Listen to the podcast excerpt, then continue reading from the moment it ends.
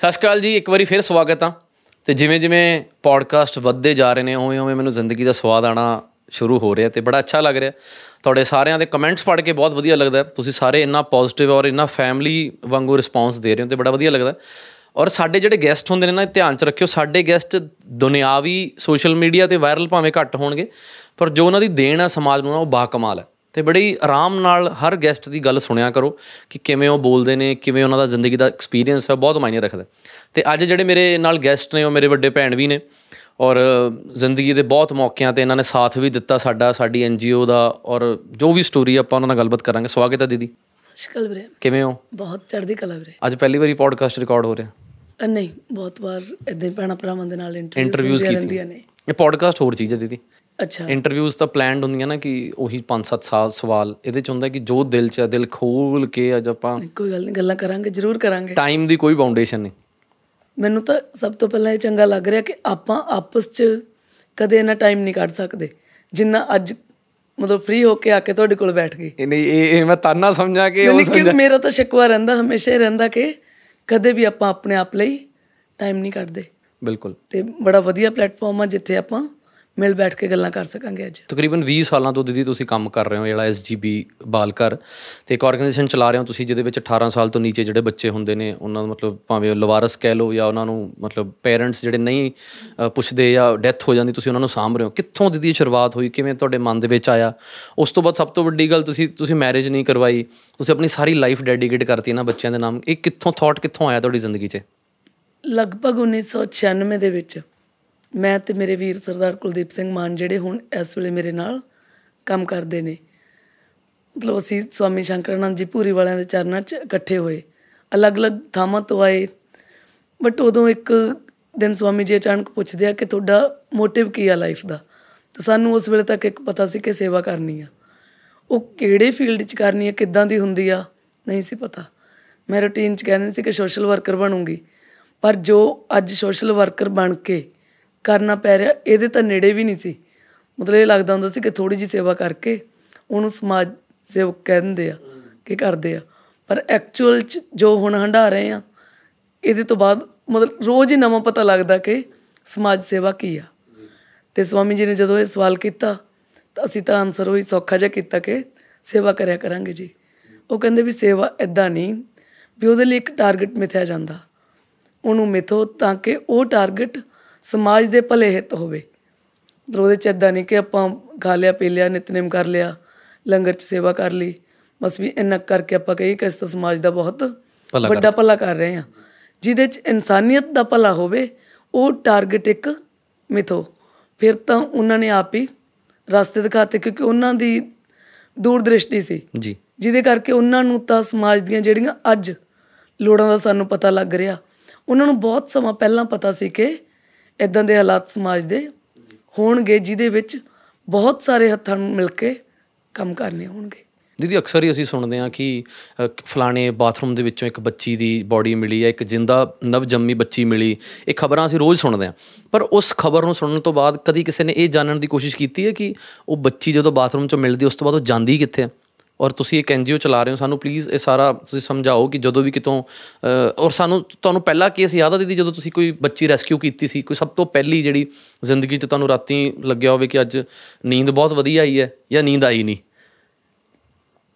ਇਸ ਸਵਾਲ ਦਾ ਜਿਹੜਾ ਜਵਾਬ ਹੈ ਨਾ ਵੀਰ ਮੈਨੂੰ ਲੱਗਦਾ ਕਿ ਆਪਾਂ ਇੱਥੇ ਬਹੁਤ ਛੋਟੇ ਚ ਦੇਵਾਂਗੇ ਪਰ ਜਿੰਨੇ ਮਤਲਬ ਹਜ਼ਾਰਾਂ ਹੀ ਬੱਚੇ ਹੱਥਾਂ ਚੋਂ ਨਿਕਲ ਗਏ ਹਜ਼ਾਰਾਂ ਹੀ ਕਹਾਣੀਆਂ ਨੇ ਉਹਦੇ ਪਿੱਛੇ।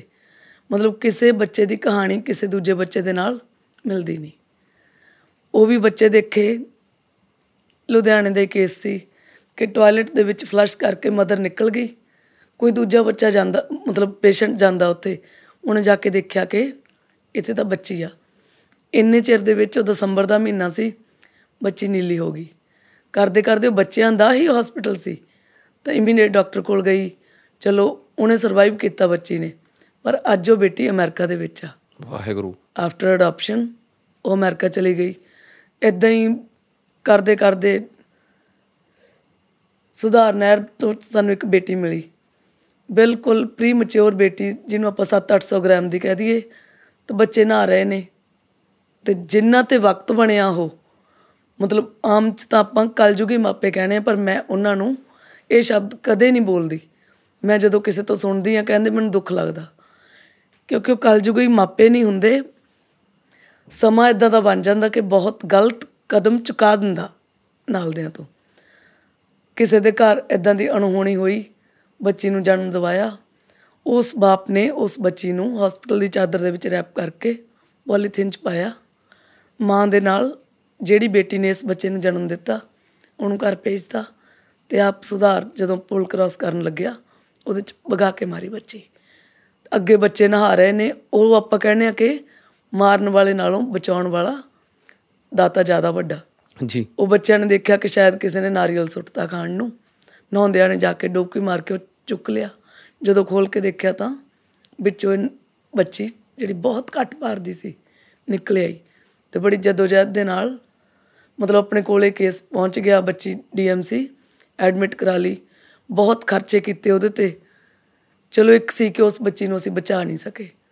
ਪਰ ਜਿੰਨੇ ਵੀ ਦਿਨ 17 18 ਦਿਨ ਉਹਦੇ ਨਾਲ ਰਹਿਣ ਦਾ ਵਕਤ ਮਿਲਿਆ,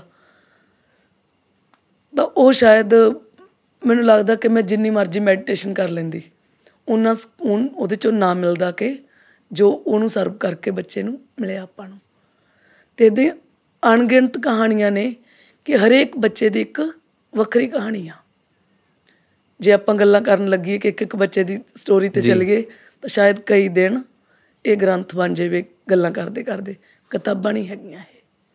ਮੈਂ ਤਾਂ ਦੀਦੀ ਤੁਹਾਡੇ ਬਾਰੇ ਜਾਣਦਾ 4-5 ਸਾਲ ਤੋਂ ਮੇਰਾ ਵੀ ਤੁਹਾਡਾ ਆਸ਼ੀਰਵਾਦ ਨਾਲ ਤੁਸੀਂ ਸਾਡਾ ਵੀ ਬੜਾ ਸਾਥ ਦਿੰਦੇ ਹੋ। ਪਰ ਇਹ ਸੁਣ ਕੇ ਤਾਂ ਮੈਨੂੰ ਵੀ ਇੱਕਦਮ ਸ਼ੌਕਡ ਲੱਗ ਰਿਹਾ ਕਿ ਤੁਸੀਂ ਇਹ ਚੀਜ਼ਾਂ ਚੋਂ ਨਿਕਲਦੇ ਕਿਵੇਂ ਹੋ? ਇਹ ਕਿਉਂ ਹੁੰਦਾ? ਜਿਹੜੀ ਤੁਸੀਂ ਗੱਲ ਕਹੀ ਕਿ ਕੋਈ ਅਨਹੋਣੀ ਹੋ ਜਾਂਦੀ ਹੈ ਕੋਈ ਲੜਕੀ ਮਾਂ ਬਣ ਜਾਂਦੀ ਹੈ ਜਿਹਨੂੰ ਆਪਾਂ ਕਹਿੰਦੇ ਆ ਕਿ ਹਨਾ ਅਨਵਾਂਟਡ ਬੱਚਾ ਆ ਜਾਂਦਾ ਹੈ ਜਦੋਂ ਉਹਨਾਂ ਦੇ। ਉਹਦੇ ਚ ਬੱਚਿਆਂ ਬੱਚੇ ਦਾ ਕੀ ਕਸੂਰ ਹੈ ਮਾਂ ਕੋ ਗਲਤੀ ਹੋ ਗਈ।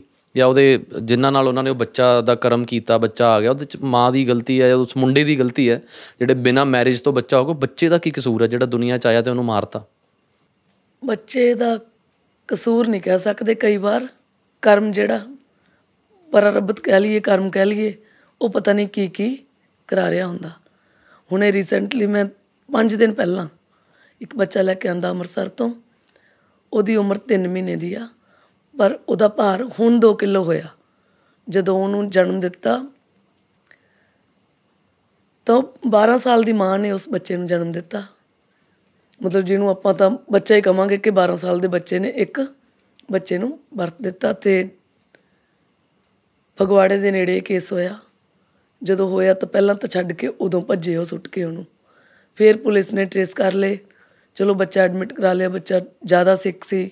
ਉਹਨੂੰ ਅੰਮ੍ਰਿਤਸਰ ਰੈਫਰ ਕਰਤਾ। ਮਾਂ ਤੇ ਉਹਦਾ ਬੱਚੀ ਦਾ ਪਿਓ ਤੇ ਉਹ ਬੇਟੀ 12 ਸਾਲ ਵਾਲੀ ਨਾਲ ਚਲੇ ਗਏ। 4 ਦਿਨ ਉੱਥੇ ਰਹੇ ਬੱਚਾ ਵੈਂਟੀਲੇਟਰ ਤੇ ਚਲਿਆ ਗਿਆ। ਤੇ ਤਿੰਨ ਚਾਰ ਦਿਨ ਉੱਥੇ ਰਹਿ ਕੇ ਉਹਨਾਂ ਦੇ ਦਿਮਾਗ 'ਚ ਤਾਂ ਫਿਰ ਉਹੀ ਚੀਜ਼ ਚੱਲਦੀ ਸੀ ਕਿ ਅਸੀਂ ਬਚ ਕੇ ਕਿਵੇਂ ਨਿਕਲਣਾ। ਨਿਕਲਣਾ ਇੱਥੋਂ। Parents- ਉੱਥੋਂ ਚਲੇ ਗਏ। ਚਲੋ ਡਾਕਟਰਾਂ ਨੇ ਜਦੋਜਹਿਦ ਕੀਤੀ ਸਟਾਫ ਨੇ ਬੜਾ ਸਾਥ ਦਿੱਤਾ ਕਿ ਉਹ ਬੱਚਾ 3 ਮਹੀਨੇ ਦਾ। ਆਮ ਚ ਆਪਾਂ ਕਹਿੰਦੇ ਕਿ ਬੇਟੀਆਂ ਨੂੰ ਲੋਕ ਸੁੱਟਦੇ ਆ। ਇਹ ਜਿਹੜਾ ਬੱਚਾ ਹੈ ਮੇਲ ਚਾਈਲਡ ਆ। ਤੇ 3 ਮਹੀਨਾ ਦਾ ਹੋਣ ਤੋਂ ਬਾਅਦ ਆਪਣੇ ਕੋਲ ਆਇਆ ਹੁਣ। ਤੇ ਜਦੋਂ ਉਹਦੇ ਵੱਲ ਦੇਖਦੇ ਆ ਤਾਂ ਰੀਅਲੀ ਉਹ ਬਹੁਤ ਖੂਬਸੂਰਤ ਆ। ਮਤਲਬ ਦੇਖ ਕੇ ਲੱਗਦਾ ਕਿ ਜਾਂ ਤਾਂ ਮਤਲਬ ਜਿੱਥੋਂ ਵੀ ਇਹ ਕੇਸ ਹੋਇਆ, ਕਿਤੋਂ ਤਾਂ ਇਹਦੀ ਉਤਪਤੀ ਕਿਸੇ ਦਿਨ ਹੋਈ ਸੀ। ਉਹ ਗਲਤੀ ਕਰਨ ਵਾਲਾ ਜੋੜਾ, ਬੱਚੀ ਨੂੰ ਤਾਂ ਆਪਾਂ ਕਹਿੰਦੇ ਹੀ ਨਹੀਂ, ਪਰ ਮੁੰਡਾ ਜ਼ਰੂਰ ਮਤਲਬ ਇੰਨੀ ਕੁ ਸਮਝ ਰੱਖਦਾ ਹੋਏਗਾ ਕਿ ਇਹਦਾ ਐਂਡ ਰਿਜ਼ਲਟ ਕੀ ਹੋਣਾ। ਜਾਂ ਉਹਨਾਂ ਨੂੰ ਵੈਲਿਊ ਨਹੀਂ ਪਤਾ ਇਹਨਾਂ ਚੀਜ਼ਾਂ ਦੀ ਜੋ ਦਾਤਾਂ ਦਾਤਾ ਭੇਜ ਰਿਹਾ ਇਹ ਬਿਨਾ ਕਿਸੇ ਉਹਦੇ ਤੋਂ ਤਾਂ ਆਈ ਨਹੀਂ। ਕਿਉਂਕਿ ਜੇ ਆਪਾਂ ਕਹਿਣ ਜੰਮਣਾ ਤੇ ਮਰਨਾ ਜੀ। ਦੋ ਚੀਜ਼ਾਂ ਆਪਣੇ ਹੱਥ 'ਚ ਨਹੀਂ। ਜੇ ਇਹਦਾ ਜਨਮ ਹੋਇਆ ਇਹ ਬੱਚੇ ਨੇ ਜਨਮ ਲਿਆ ਤਾਂ ਉਸ ਕੁਦਰਤ ਦੇ ਕਾਨੂੰਨ ਦੇ ਰੂਲ ਦੇ ਤਹਿਤ ਹੀ ਇਹ ਧਰਤੀ ਤੇ ਆਇਆ। ਪਰਮਾਤਮਾ ਕੀ ਚਾਹੁੰਦਾ ਉਹ ਅੱਗੇ ਚੱਲ ਕੇ ਲੰਬਾ ਸਮਾਂ ਬਾਅਦ ਪਤਾ ਲੱਗਦਾ। ਵੈਸੇ ਦੀਦੀ ਇਦਾਂ ਦੀ ਸਿਚੁਏਸ਼ਨਸ ਨੂੰ ਕਿਵੇਂ ਤੈਅ ਕਰਨਾ ਚਾਹੀਦਾ? ਮਾਪੇ ਕੀ ਕਰਨ? ਜਾਂ ਬੱਚਿਆਂ ਨੂੰ ਤੁਹਾਨੂੰ ਲੱਗਦਾ ਕਿ ਕਿਤੇ ਨਾ ਕਿਤੇ ਇਹ ਚੀਜ਼ ਬਾਰੇ ਐਜੂਕੇਟ ਹੀ ਨਹੀਂ ਕੀਤਾ ਜਾ ਰਿਹਾ ਜੋ ਚੀਜ਼ਾਂ ਸਮਾਜ 'ਚ ਅੱਜ ਹੋ ਰਹੀਆਂ? ਜੇ ਬੱਚਿਆਂ ਨੂੰ ਆਪਾਂ ਐਜੂਕੇਟ ਨਹੀਂ ਕਰਾਂਗੇ ਤਾਂ ਗਲਤੀ ਬਾਰ-ਬਾਰ ਕਰਨਗੇ, ਫਿਰ ਇਹਦੇ ਤੇ ਨੱਥ ਕਿਵੇਂ ਪਾਈ ਜਾ ਸਕਦੀ ਹੈ? ਇਸ ਚੀਜ਼ ਨੂੰ ਸੁਧਾਰਿਆ ਕਿਵੇਂ ਜਾ ਸਕਦਾ? ਰੂਲ ਤਾਂ ਸਾਡੇ ਇੰਡੀਆ ਦੇ ਵਿੱਚ ਵੀ ਇਹੀ ਕਹਿੰਦੇ ਨੇ ਤੇ ਬਾਹਰਲੇ ਦੇਸ਼ਾਂ ਦੇ ਵਿੱਚ ਵੀ ਇਦਾਂ ਹੀ ਕਹਿੰਦੇ ਨੇ ਕਿ ਫੋਸਟਰ ਕੇਅਰ ਬਣਾਈ ਉਹਨਾਂ ਨੇ ਕਿ ਜੇ ਕੋਈ ਬੱਚਾ ਇਦਾਂ ਦੀ ਗਲਤੀ ਕਰ ਲੈਂਦਾ ਤਾਂ ਉਹਨੂੰ ਉਸ ਵੇਲੇ ਸੰਭਾਲਣਾ ਆਪਾਂ, ਤਾਂ ਕਿ ਬੱਚਾ ਫੁੱਲ ਟਾਈਮ ਤੇ ਜਾ ਕੇ ਬਰਥ ਦੇਵੇ ਉਸ ਜੀ। ਚੀਜ਼ ਨੂੰ ਜੋ ਗਲਤੀ ਹੋ ਚੁੱਕੀ ਆ। ਤੇ ਉੱਥੇ ਕੀ ਹੁੰਦਾ ਕਿ ਫੋਸਟਰ ਕੇਅਰ ਦੇ ਵਿੱਚ ਪਹਿਲਾਂ ਹੀ ਪਲਾਨ ਕਰ ਲੈਂਦੇ ਆ ਕਿ ਬੱਚੇ ਨੇ ਜਨਮ ਲੈਣਾ so and so family ready ਆ ਉਹਨਾਂ ਹੱਥਾਂ 'ਚ ਇਹਦੀ ਕਸਟਡੀ ਦੇਣਗੇ। ਮਤਲਬ ਅਡਾਪਟ ਹੋ ਜਾਏਗਾ। ਫੋਸਟਰ ਕੇਅਰ ਲੀਗਲ ਅਡਾਪਸ਼ਨ ਨਹੀਂ ਹੋਏਗੀ ਉਹ। ਇਹ ਕੀ ਮਤਲਬ ਕਿ ਦੀਦੀ ਦਾ ਫੋਸਟਰ ਕੇਅਰ ਟੈਂਪਰੇਰੀ ਬੱਚੇ ਦੀ ਕਸਟਡੀ ਕਿਸੇ ਨੂੰ ਦਿੱਤੀ ਜਾਏਗੀ। ਲੀਗਲੀ ਨਹੀਂ ਉਹ ਹੋਏਗਾ ਕਿ ਵੀ origignal ਮਾਂ-ਬਾਪ ਨੇ ਹੋ ਸਕਦਾ ਕਿ ਕਿਸੇ ਟਾਈਮ ਤੇ ਜਿਨ੍ਹਾਂ ਨੇ ਜਨਮ ਦਿੱਤਾ ਇਹੀ ਇਸ ਕਾਬਿਲ ਹੋ ਜਾਣ ਕਿ ਉਸ ਬੱਚੇ ਨੂੰ ਵਾਪਸ ਲੈ ਸਕਣ ਜਦੋਂ ਵੱਡਾ ਹੋ ਜਾਵੇ। ਜੀ ਜੀ ਜੀ। ਪਰ ਦੀਦੀ ਜਿਹੜੀ ਮੇਰਾ ਕੁਐਸਚਨ ਆਹੀ ਵਿੱਚ ਰਹਿ ਗਿਆ ਕਿ ਜਿਹੜੀਆਂ ਗਲਤੀਆਂ ਬੱਚੇ ਕਰ ਲੈਂਦੇ ਨੇ ਇਹ ਪੰਜਾਬ 'ਚ ਇੰਡੀਆ ਦੇ ਵਿੱਚ ਇਹਨੂੰ ਰੋਕਿਆ ਕਿਵੇਂ ਜਾ ਸਕਦਾ? ਸਾਡੇ ਇੱਥੇ ਅਜੇ ਤੱਕ ਇੱਕ ਕੀ ਆ ਕਿ ਜੇ ਕਿਤੇ ਗਲਤੀ ਹੋ ਜਾਂਦੀ ਤਾਂ ਡਰ ਸਭ ਤੋਂ ਪਹਿਲਾਂ। ਹਾਂ ਡਰ ਜਾਂ ਮਾਰਕੁੱਟ ਉਹਦੇ ਵਿੱਚ ਉਹ ਅਗਲਾ ਪੁਆਇੰਟ ਤਾਂ ਆਉਂਦਾ ਹੀ ਨਹੀਂ ਕਿ ਇਹਦਾ ਕੋਈ ਸੈਕੰਡ ਸੋਲੂਸ਼ਨ ਹੈਗਾ ਪਰ ਹੈਗਾ। ਕੀ ਹੈ ਦੀ ਸੈਕੰਡ ਸੋਲੂਸ਼ਨ ਅਗਰ ਕਿਸੇ ਮਾਪੇ ਨੂੰ ਇਦਾਂ ਦਾ ਪਤਾ ਲੱਗਦਾ ਹੈ ਕਿ ਉਹਨਾਂ ਦੀ ਬੱਚੀ ਹੈ ਜਿਹੜੀ, ਉਹ ਨਾਬਾਲਗ ਹੈ ਤੇ ਉਹ ਮਾਂ ਬਣਨ ਵਾਲੀ ਹੈ, ਜਾਂ ਜੇ ਨਾਬਾਲਗ ਨਹੀਂ ਵੀ ਹੈ, ਤਾਂ ਵੀ ਮਾਂ ਬਣਨ ਵਾਲੀ, ਤਾਂ ਫਸਟ ਸਟੈਪ ਜਿਹੜਾ ਮਾਪੇ ਨੂੰ ਕੀ ਕਰਨਾ ਚਾਹੀਦਾ? ਅਨਮੋਲ ਵੀਰ, ਬਹੁਤ ਸਾਰੇ ਲੋਕ ਇਸ ਪ੍ਰੋਬਲਮ ਚੋਂ ਨਿਕਲ ਰਹੇ ਨੇ ਤੇ ਅਵੇਅਰਨੈਸ ਹੋਣੀ ਵੀ ਸ਼ੁਰੂ ਹੋ ਗਈ ਆ। ਸਾਡੇ ਕੋਲ 2-4 ਬੱਚੇ, ਮਤਲਬ ਬੱਚਿਆਂ ਦੇ ਕੇਸ ਇਦਾਂ ਦੇ ਆਏ ਨੇ, ਜਿਨ੍ਹਾਂ ਦੇ ਪੇਰੈਂਟਸ ਅਵੇਅਰ ਸੀ ਕਿ ਅਸੀਂ ਇਦਾਂ ਇਦਾਂ ਕਰ ਸਕਦੇ ਆ ਉਹਨਾਂ ਨੇ ਪਹਿਲਾਂ ਹੀ ਪ੍ਰਸ਼ਾਸਨ ਦੇ ਨਾਲ ਗੱਲ ਕੀਤੀ ਉਹਦੇ ਤੋਂ ਬਾਅਦ ਲੀਗਲੀ ਉਸ ਬੱਚੇ ਦੀ ਕਸਟਡੀ ਸਰੈਂਡਰ ਡੀਡ ਬੰਦੀ ਹੈ ਇੱਕ ਉਹ ਕਰਾ ਕੇ ਦਿੱਤੀ। ਮਤਲਬ ਬੱਚੇ ਨੂੰ ਸੁੱਟਿਆ ਨਹੀਂ ਮਾਰਿਆ ਨਹੀਂ ਕੁਝ ਵੀ ਨਹੀਂ ਕੀਤਾ। ਜਨਮ ਦੇ ਕੇ ਸੌਂਪ ਉਹਨਾਂ ਨੂੰ ਸਹੀ ਤਰੀਕੇ ਸਹੀ ਹੱਥਾਂ 'ਚ ਦਿੱਤਾ ਉਹਨਾਂ ਨੇ। ਕੀ ਸਭ ਤੋਂ ਪਹਿਲਾਂ ਕੀ ਕਰਨਾ ਚਾਹੀਦਾ ਦੀਦੀ? ਅਗਰ ਸਮਾਜ 'ਚ ਸਾਨੂੰ ਕੋਈ ਇਦਾਂ ਦੀ ਖਬਰ ਮਿਲਦੀ ਹੈ ਕਿ ਫਲਾਣੀ ਜਗ੍ਹਾ ਤੇ ਕੋਈ ਬੱਚਾ ਜਾਂ ਕੋਈ ਮਾਂ ਬਣ ਗਈ ਹੈ ਬੱਚੀ ਤੇ ਉਹ ਬੱਚਾ ਨਹੀਂ ਰੱਖਣਾ ਚਾਹੁੰਦੇ ਸੁੱਟਣ ਦੀ ਬਜਾਏ ਸੈਕੰਡ ਆਪਸ਼ਨ ਕੀ ਹੈ? ਕੀ ਸੁੱਟਣਾ ਆਪਸ਼ਨ ਠੀਕ ਹੈ? ਨਹੀਂ ਬਿਲਕੁਲ ਗਲਤ ਹੈ ਕਿਉਂਕਿ ਬੱਚੇ ਦਾ ਲਾਸ ਵੀ ਹੁੰਦਾ ਤੇ ਜਿਹੜਾ ਇਹਨੂੰ ਛੱਡਦਾ ਸਾਰੀ ਉਮਰ ਉਹਦੇ ਮਨ 'ਚੋਂ ਉਹ ਗਲਤੀ ਨਿਕਲਦੀ ਨਹੀਂ। ਬਿਲਕੁਲ। ਕਿਉਂਕਿ ਜੇ ਆਪਾਂ ਕਹੀਏ ਕਿ last time first and last the life ਦਾ ਹੈ ਨਹੀਂ। ਜੀ। ਉਹਨਾਂ ਬੱਚਿਆਂ ਦਾ ਜਿਨ੍ਹਾਂ ਤੋਂ ਇਹ ਗਲਤੀਆਂ ਹੁੰਦੀਆਂ ਨੇ। ਤੇ ਜਦੋਂ ਇਦਾਂ ਕਰਦੇ ਅੰਦਰ ਖਾਤੇ ਤਾਂ ਸਾਰੀ ਉਮਰ ਇਹ ਚੀਜ਼ ਨਿਕਲਦੀ ਨਹੀਂ ਮਨ ਚੋਂ। ਜੀ।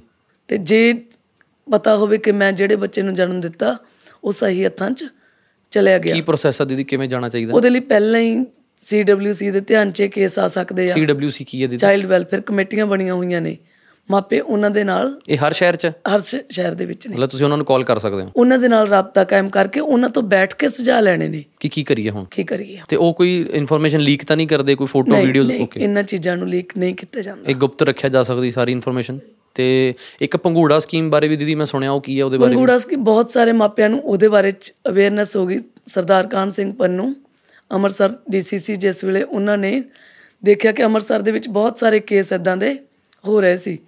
ਉਹਨਾਂ ਨੇ ਫਿਰ ਦੇਖਿਆ ਕਿ ਆਏ ਦਿਨ ਕਿਤੇ ਪੋਲੀਥੀਨਸ ਦੇ ਵਿੱਚੋਂ ਕਿਤੇ ਟਾਵਲਾਂ 'ਚ ਰੈਪ ਕਿਤੇ ਬੱਚੇ ਮਿਲ ਰਹੇ ਨੇ। ਉਹਨਾਂ ਨੇ ਪੰਗੂੜਾ ਸਕੀਮ ਸ਼ੁਰੂ ਕੀਤੀ। ਤੇ ਉਹਦੇ ਤਹਿਤ ਇਹੀ ਆ ਕਿ ਜੇ ਕੋਈ ਬੱਚਾ ਨਹੀਂ ਮਤਲਬ ਪੇਰੈਂਟਸ ਬੱਚੇ ਨੂੰ ਨਹੀਂ ਚਾਹੁੰਦੇ ਉਹਦੇ ਵਿੱਚ ਰੱਖਿਆ ਹੋ ਜਾ ਕੇ ਪੰਗੂੜਾ ਇੱਕ box ਹੈ। ਹੂੰ ਮਕਰੈਡਲ ਜਿਵੇਂ ਆਮ ਘਰਾਂ 'ਚ ਬਣੇ ਹੁੰਦੇ ਨੇ ਉਹਨੂੰ ਖੋਲਾਂਗੇ ਉਹਦੇ ਤੇ ਕੋਈ ਕੈਮਰੇ ਦੀ ਅੱਖ ਨਹੀਂ ਉਹਦੇ ਵਿੱਚ ਰੱਖਾਂਗੇ ਤਾਂ ਅੰਦਰ ਜਿੱਥੇ ਵੀ ਉਹ ਲੱਗੇ ਨੇ ਉੱਥੇ ਇੱਕ ਬੈਲ ਵੱਜੂਗੀ। ਜਿਹਦੇ ਵਿੱਚ ਜਦੋਂ ਬੱਚਾ ਰੱਖਿਆ ਗਿਆ ਤਾਂ ਵਿਦਿਨ 5 ਮਿੰਟਸ ਉਹ ਬੱਚਾ ਹੱਥਾਂ 'ਚ ਆਜੂ ਸਹੀ ਹੱਥਾਂ 'ਚ। ਜੀ ਤਾਂ ਉੱਥੋਂ ਬੱਚਾ ਫਿਰ ਸਹੀ ਹੱਥਾਂ 'ਚ ਜਾ ਸਕਦਾ। ਜੀ। ਕਿਉਂਕਿ ਉਹ ਲੱਗੇ ਹੀ ਪੰਗੂੜੇ ਉਹਨਾਂ ਥਾਵਾਂ ਤੇ ਨੇ ਜਿਹੜੀਆਂ ਲੀਗਲੀ ਕੰਮ ਕਰਦੀਆਂ ਸੰਸਥਾਵਾਂ। ਮਤਲਬ ਇਹ ਨਹੀਂ ਹੈਗਾ ਕਿ ਕਿਤੇ ਵੀ ਪੰਗੂੜਾ ਲਾਤਾ ਤੇ ਬੱਚੇ ਨੂੰ ਉੱਥੇ ਰੱਖ ਕੇ ਫਿਰ ਉਹ ਗਲਤ ਹੱਥਾਂ 'ਚ ਆ ਜਾਵੇ। ਇਦਾਂ ਦਾ ਕੁਝ ਨਹੀਂ ਹੁੰਦਾ। ਕ੍ਰੈਡਲ ਸਹੀ ਥਾਵਾਂ ਤੇ ਲੱਗੇ ਨੇ। ਦੀਦੀ ਜਿਹੜੀ ਉਹ ਬੱਚੀ ਸੀਗੀ ਉਹ ਜਿਹੜੀ ਵਾਸ਼ਰੂਮ ਚੋਂ ਮਿਲੀ ਸੀ ਮਾਂ ਨੇ ਫਲਸ਼ ਕਰਤਾ ਉਹਦਾ ਕਾਰਨ ਕੀ ਹੈ? ਇੱਕ ਮਾਂ ਇੱਕ ਮੈਰਿਜ ਤੋਂ ਬਾਅਦ ਵੀ ਇੱਕ ਕਿਉਂ ਇਹ ਸਿਚੁਏਸ਼ਨ ਤੇ ਆ ਜਾਂਦੀ ਹੈ ਕਿ ਉਹਨੂੰ ਇਹ ਕਰਨ ਤੋਂ ਮਜਬੂਰ ਹੋ ਜਾਂਦੀ ਹੈ? ਦੋ ਕਾਰਨ ਕਿ ਜਾਂ ਤਾਂ ਉਹ ਅਨਵੈਡ ਮਦਰ ਆ ਜਾਂ ਫਿਰ ਉਹਨਾਂ ਦੇ ਘਰ ਦੂਸਰੀ ਤੀਸਰੀ ਚੌਥੀ ਬੱਚੀ ਨੇ ਜਨਮ ਲੈ ਲਿਆ। ਦੀਦੀ ਤੁਸੀਂ ਵੀ ਇੱਕ ਧੀ ਹੋ ਔਰ ਤੁਸੀਂ ਵੀ ਸਾਰੀ ਜ਼ਿੰਦਗੀ ਮੈਰਿਜ ਨਹੀਂ ਕਰਵਾਈ ਔਰ ਤੁਸੀਂ ਵੀ ਤਿੰਨ ਬੇਟੀਆਂ ਅਡਾਪਟ ਕੀਤੀਆਂ। ਇਹਦਾ ਕਾਰਨ ਕੀ ਹੈ? ਉਹਦੇ ਵਿੱਚ ਡਿਪੈਂਡ ਕਰਦਾ ਉਸ ਬੈਕਗ੍ਰਾਉਂਡ ਤੇ ਕਿ ਮੇਰੇ ਪੇਰੈਂਟਸ ਕਿੱਦਾਂ ਦੇ ਆ। ਠੀਕ ਹੈ ਮੈਂ ਘਰ ਛੱਡਿਆ ਮੈਂ ਸਟਰਗਲ ਕੀਤਾ ਉਸ ਵੇਲੇ। ਮੇਰੇ ਪੇਰੈਂਟਸ ਨਹੀਂ ਸੀ ਚਾਹੁੰਦੇ ਕਿ ਮੈਂ ਇਦਾਂ ਮਤਲਬ ਕੱਲੀ ਕਿਸੇ ਫੀਲਡ ਦੇ ਵਿੱਚ ਨਿਕਲ ਜਾ ਕਿਉਂਕਿ ਇਹ ਹਰੇਕ ਮਤਲਬ ਆਪਣੇ ਜਿਹੜੀ ਭਾਰਤੀ ਸੰਸਕ੍ਰਿਤੀ ਆ ਉਹਦੇ ਵਿੱਚ ਇੱਕ ਹੀ ਆ ਕਿ ਬੇਟੀਆਂ ਨੂੰ ਜਦੋਂ ਤੱਕ ਵਿਆਹ ਕੇ ਨਹੀਂ ਤੋਰਦੇ ਆਪਾਂ ਸਹੀ ਤਰੀਕਾ ਨਹੀਂ ਮੰਨਦੇ ਕਿ ਉਹਨਾਂ ਨੂੰ ਅਸੀਂ ਸਹੀ ਤਰੀਕੇ ਵਿਦਾ ਕਰਤਾ। ਜੀ। ਮੇਰੇ ਪੇਰੈਂਟਸ ਵੀ ਇਹ ਚਾਹੁੰਦੇ ਸੀ ਪਰ ਚਲੋ ਮੇਰਾ ਮਨ ਸ਼ੁਰੂ ਤੋਂ ਉਹ ਮੇਰਾ ਮਨ ਨਹੀਂ ਸੀ। ਵਾਹਿਗੁਰੂ ਨੇ ਪਹਿਲਾਂ ਹੀ ਇੱਕ ਬੀਜ ਅੰਦਰ ਪਾਤਾ ਸੀ ਕਿ ਇੱਕੋ ਹੀ ਆਵਾਜ਼ ਆਉਂਦੀ ਸੀ ਕਿ ਇਦਾਂ ਦਾ ਕੋਈ ਕੰਮ ਕਰਨਾ। ਸਟਰਗਲ ਕੀਤਾ ਗੁੱਸੇ ਹੋਏ ਪੇਰੈਂਟਸ ਬਟ ਮੈਨੂੰ ਪਤਾ ਕਿ ਮੈਨੂੰ ਜਿਹੜਾ ਪਾਲਿਆ ਸੀ ਉਹਨਾਂ ਨੇ ਉਹ ਬਹੁਤ ਸਟਰੋਂਗ ਵੇ ਦੇ ਨਾਲ ਕੋਈ ਐਜੂਕੇਸ਼ਨ ਦੇ ਵਿੱਚ ਕਮੀ ਨਹੀਂ ਰੱਖੀ। ਕੋਈ ਇਹ ਨਹੀਂ ਜਚਾਇਆ ਕਿ ਮੈਂ ਕੁੜੀਆਂ ਮੇਰੇ ਭਰਾ ਮੁੰਡੇ ਨੇ ਜੀ। ਜੀ। ਵੀ ਮੈਨੂੰ ਬਹੁਤ ਦਬਾ ਦਬਾ ਕੇ ਰੱਖਿਆ ਗਿਆ ਹੋਵੇ। ਤੇ ਆਲਵੇਜ਼ ਉਹਨਾਂ ਨੇ ਇੱਕੋ ਹੀ ਚੀਜ਼ ਕਹੀ ਸੀ ਕਿ ਜੇ ਕਦੇ ਕੋਈ ਗਲਤੀ ਹੋ ਗਈ ਜੇ ਉਹ ਸਮਝਾਉਂਦੇ ਸੀ ਉਸ ਵੇਲੇ ਮੈਂ ਜਦੋਂ 89 90 ਦੇ ਵਿੱਚ ਸਿੱਧਵਾਂ ਹੌਸਟਲ ਚ ਗਈ। ਉਦੋਂ ਮਤਲਬ ਸਾਡੇ ਇਲਾਕੇ ਦੇ ਵਿੱਚ, ਲੁਧਿਆਣੇ ਜ਼ਿਲ੍ਹੇ ਦੇ ਵਿੱਚ ਤਾਂ ਕੀ ਪੂਰੇ ਪੰਜਾਬ ਦੇ ਵਿੱਚ ਜੇ ਕੁੜੀਆਂ ਨੂੰ ਪੜਾਉਣ ਦੀ ਗੱਲ ਆਉਂਦੀ ਸੀ ਤਾਂ ਕਹਿੰਦੇ ਸਿੱਧਵਾਂ ਪਾ ਦਿਓ ਜੀ, ਬਹੁਤ ਵਧੀਆ ਕਾਲਜ ਆ। ਤੇ ਮੈਂ ਗਈ ਤਾਂ ਮੇਰੇ ਪੇਰੈਂਟਸ ਨੇ ਇੱਕੋ ਗੱਲ ਕਹੀ ਸੀ ਕਿ ਬੇਟੇ ਕੋਈ ਗਲਤੀ ਨਹੀਂ ਕਰਨੀ। ਜੇ ਪੁੱਤ ਕੋਈ ਗਲਤੀ ਹੋ ਵੀ ਜਾਂਦੀ ਆ ਤਾਂ ਸਤੋਸ਼ ਪਾਉਣੀ ਨਹੀਂ। ਤੇ ਇਹਦਾ ਮਤਲਬ ਉਸ ਵੇਲੇ ਵੀ ਕੁੜੀਆਂ ਇਹ ਗਲਤੀਆਂ ਕਰਦੀਆਂ ਸੀ। ਉਹਦਾ ਰਿਜ਼ਲਟ ਕਿ ਜਦੋਂ ਮੈਂ ਪੜ੍ਹਦੀ ਸੀ ਸਿੱਧਵਾਂ ਕਾਲਜ ਦੇ ਵਿੱਚ ਵੀ ਕਿਸੇ ਵੱਲੋਂ ਇੱਕ ਛੋਟੇ ਨਵਜੰਮੇ ਬੱਚੇ ਨੂੰ ਜਨਮ ਦੇ ਕੇ ਉਸ ਵੇਲੇ ਵੀ ਬਾਥਰੂਮ 'ਚ ਰੱਖਿਆ ਗਿਆ ਸੀ। ਤੁਹਾਡੇ ਟਾਈਮ 1992 ਦੇ ਵਿੱਚ। ਤੁਹਾਡੇ ਕਾਲਜ ਚ ਉਹ ਕੁੜੀ ਸੀ? ਬਿਲਕੁਲ। ਉੱਡਦੀ ਉੱਡਦੀ ਖਬਰ ਸਾਡੇ ਤੱਕ ਵੀ ਆਈ ਸੀ ਕਿ ਇਦਾਂ ਕਰਕੇ ਅੱਜ ਆਪਣੇ ਕਾਲਜ 'ਚ ਇਦਾਂ ਹੋ ਗਿਆ। ਇਹ ਅੱਜ ਨਹੀਂ ਚੱਲਿਆ ਵਰਤਾਰਾ ਇਹ ਕਈ ਸਾਲਾਂ ਤੋਂ ਪਿਛਲਿਆਂ ਤੋਂ ਚੱਲਿਆ ਹੀ ਆ ਰਿਹਾ। ਜੀ। ਨਵਾਂ ਨਹੀਂ ਹੈਗਾ ਕੁਝ ਵੀ। ਜੀ। ਉਦੋਂ ਪਤਾ ਨਹੀਂ ਸੀ ਲੱਗਦਾ ਹੁਣ ਸੋਸ਼ਲ ਮੀਡੀਆ ਐਕਟਿਵ ਹੋ ਗਿਆ ਕਰਕੇ ਹਰ ਇੱਕ ਚੀਜ਼ ਸਾਹਮਣੇ ਆਉਂਦੀ ਹੈ ਆਪਣੇ। ਜੀ। ਜੀ- ਜੀ। ਤੇ ਗੱਲ ਚੱਲੀ ਸੀ ਕਿ ਵੀ ਜਦੋਂ ਸਾਡੀ ਪਰਵਰਿਸ਼ ਜਿਹੜੀ ਆ ਉਹ ਸਟਰੋਂਗ ਹੱਥਾਂ ਦੇ ਵਿੱਚ ਹੁੰਦੀ ਆ ਤਾਂ ਮੈਨੂੰ ਲੱਗਦਾ ਕਿ ਅਸੀਂ ਉਨੇ ਕੁ ਬੋਲਡ ਹੋ ਜਾਈਦਾ ਕਿ ਜੇ ਕਦੇ ਕੋਈ ਸਮਾਂ ਬਣ ਗਿਆ ਕੋਈ ਗਲਤੀ ਹੋ ਗਈ ਤਾਂ ਉਹਦੇ ਚੋਂ ਆਊਟ ਕਿਵੇਂ ਹੋਣਾ? ਕਿਵੇਂ ਕਿਸੇ ਸੱਜੇ ਤਰੀਕੇ ਦੇ ਨਾਲ ਕਿਸੇ ਭੈਣ ਭਰਾ ਨਾਲ ਇਹ ਗੱਲਾਂ ਸਾਂਝੀਆਂ ਕਰਨੀਆਂ? ਤੇ ਸਾਡੀਆਂ ਬੇਟੀਆਂ ਨੂੰ ਤਾਂ ਇਹੀ ਨਹੀਂ ਪਤਾ ਕਿ ਸਹੀ ਥਾਂ ਕੀ ਹੈ ਜਿੱਥੇ ਅਸੀਂ ਇਸ ਗੱਲ ਬਾਰੇ ਜ਼ਿਕਰ ਕਰ ਸਕੀਏ? ਕਿਉਂਕਿ ਫਰੈਂਡਸ਼ਿਪ ਸਰਕਲ ਆ ਉਹਨਾਂ ਦੇ ਕੋਲ ਇੱਕ। ਉਹਦੇ ਵਿੱਚ ਕੋਈ ਵੀ ਇੰਨੀ ਸੋਝੀ ਨਹੀਂ ਰੱਖਦਾ ਕਿ ਇੱਕੋ ਉਮਰ ਦੇ ਆ। ਬਿਲਕੁਲ। ਕਿ ਉਸ ਵੇਲੇ ਉਹਦੇ ਚ ਉਹਨਾਂ ਨੂੰ ਕੱਢ ਸਕਣ। ਜੀ ਮਾਪਿਆਂ ਨਾਲ ਗੱਲ ਕਰਨ ਦੀ ਹਿੰਮਤ ਨਹੀਂ। ਤੇ ਆਏ ਦਿਨ ਸੁਣਦੇ ਆ ਕਿ ਘਟਨਾਵਾਂ ਘਟੀ ਜਾ ਰਹੀਆਂ ਨੇ। ਤੇ ਜੇ ਮਾਪੇ ਥੋੜੇ ਜਿਹਾ ਅਵੇਅਰ ਹੋ ਜਾਣ ਤਾਂ ਸ਼ਾਇਦ ਪਾਪ ਕਰਨ ਤੋਂ ਬਚ ਜਾਾਂਗੇ ਜਿਹਨੂੰ ਅਸੀਂ ਕਲਯੁਗੀ ਮਾਪੇ ਕਹਿੰਦੇ ਆ ਜਾਂ ਕਹਿੰਦੇ ਕਿ ਪਾਪ ਕਰਤਾ ਜੀ ਆ ਪਾਪ ਕਮਾ ਲਿਆ ਉਹਦੇ ਤੋਂ ਬਚਿਆ ਜਾ ਸਕਦਾ। ਤੁਹਾਡੇ ਹਿਸਾਬ ਨਾਲ ਦੀਦੀ ਇਹ ਪਾਪ ਹੈ ਕਿ ਜੇ ਇੱਕ ਮਾਪੇ ਬੱਚੀ ਨੂੰ ਜਨਮ ਦੇ ਕੇ ਉਹਨੂੰ ਸੁੱਟ ਰਹੇ ਨੇ ਜਾਂ ਉਹਨੂੰ ਨਹਿਰ 'ਚ ਸੁੱਟ ਰਹੇ ਨੇ ਬਾਥਰੂਮ 'ਚ ਫਲਸ਼ ਇਹ ਪਾਪ ਹੈ? ਨਹੀਂ ਸੁੱਟਣਾ ਤਾਂ ਬਿਲਕੁਲ ਬਹੁਤ ਵੱਡਾ ਪਾਪ ਆ ਕਿਉਂਕਿ ਇੱਕ ਜ਼ਿੰਦਗੀ ਵਾਹਿਗੁਰੂ ਨੇ ਸਾਡੇ ਹੱਥਾਂ 'ਚ ਦਿੱਤੀ। ਜੇ ਸਾਡੀ ਇੱਕ ਸਾਨੂੰ ਸੋਝੀ ਆ ਗਈ ਕਿ ਜਦੋਂ ਇਹ ਦਾਤਾਂ ਸਾਡੇ ਕੋਲ ਆਉਂਦੀਆਂ ਨੇ ਤਾਂ ਮਾਲਕ ਦੀ ਬਹੁਤ ਵੱਡੀ ਕਿਰਪਾ ਹੁੰਦੀ ਹੈ ਜਿੱਥੇ ਇਹ ਚੀਜ਼ਾਂ ਦੀ ਪ੍ਰਾਪਤੀ ਹੁੰਦੀ ਆ।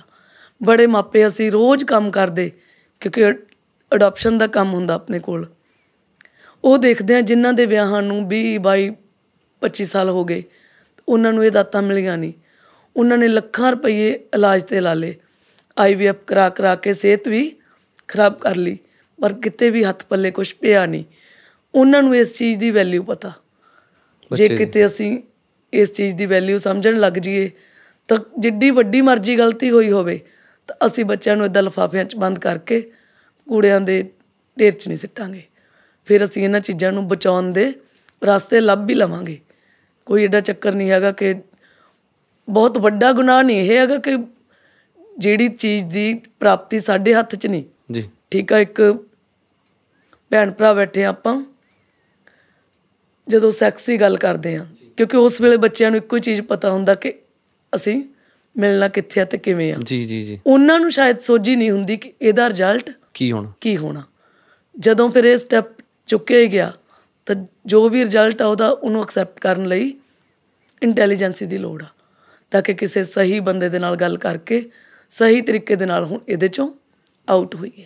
ਮੈਨੂੰ ਬੜਾ ਵਧੀਆ ਲੱਗਿਆ ਦੀਦੀ ਤੁਸੀਂ ਇਸ ਟੌਪਿਕ ਤੇ ਵੀ ਖੁੱਲ ਕੇ ਗੱਲ ਕਰ ਰਹੇ ਹੋ ਕਿਉਂਕਿ ਇੱਕ ਫਿਲਮ ਆਈ ਸੀ ਉਹਨੇ ਪਿੱਛੇ ਓ ਮਾਈ ਗॉड ਪਤਾ ਨਹੀਂ ਤੁਸੀਂ ਦੇਖੀ ਕਿ ਨਹੀਂ ਦੇਖੀ ਉਹਦੇ ਵਿੱਚ ਵੀ ਬੱਚਿਆਂ ਨੂੰ ਨਾ ਗਾਈਡ ਕਰਨ ਦੇ ਲਈ ਹੀ ਉਹਦੇ ਵਿੱਚ ਸਮਝਾਇਆ ਗਿਆ ਪਰ ਉਹਦਾ ਵਿਰੋਧ ਵੀ ਬਹੁਤ ਹੋਇਆ ਕਿ ਹੁਣ ਮਾਪੇ ਆਪਣੇ ਬੱਚਿਆਂ ਨਾਲ ਕਿਵੇਂ ਸੈਕਸ ਦੀ ਗੱਲ ਕਰਨ ਉਹਨਾਂ ਨੂੰ ਕਿਵੇਂ ਸਮਝਾਉਣ ਇੱਕ ਸ਼ਰਮ ਦਾ ਪਰਦਾ ਚੱਕਿਆ ਜਾਏਗਾ ਆਪਣੀ ਕੁੜੀਆਂ ਨਾਲ।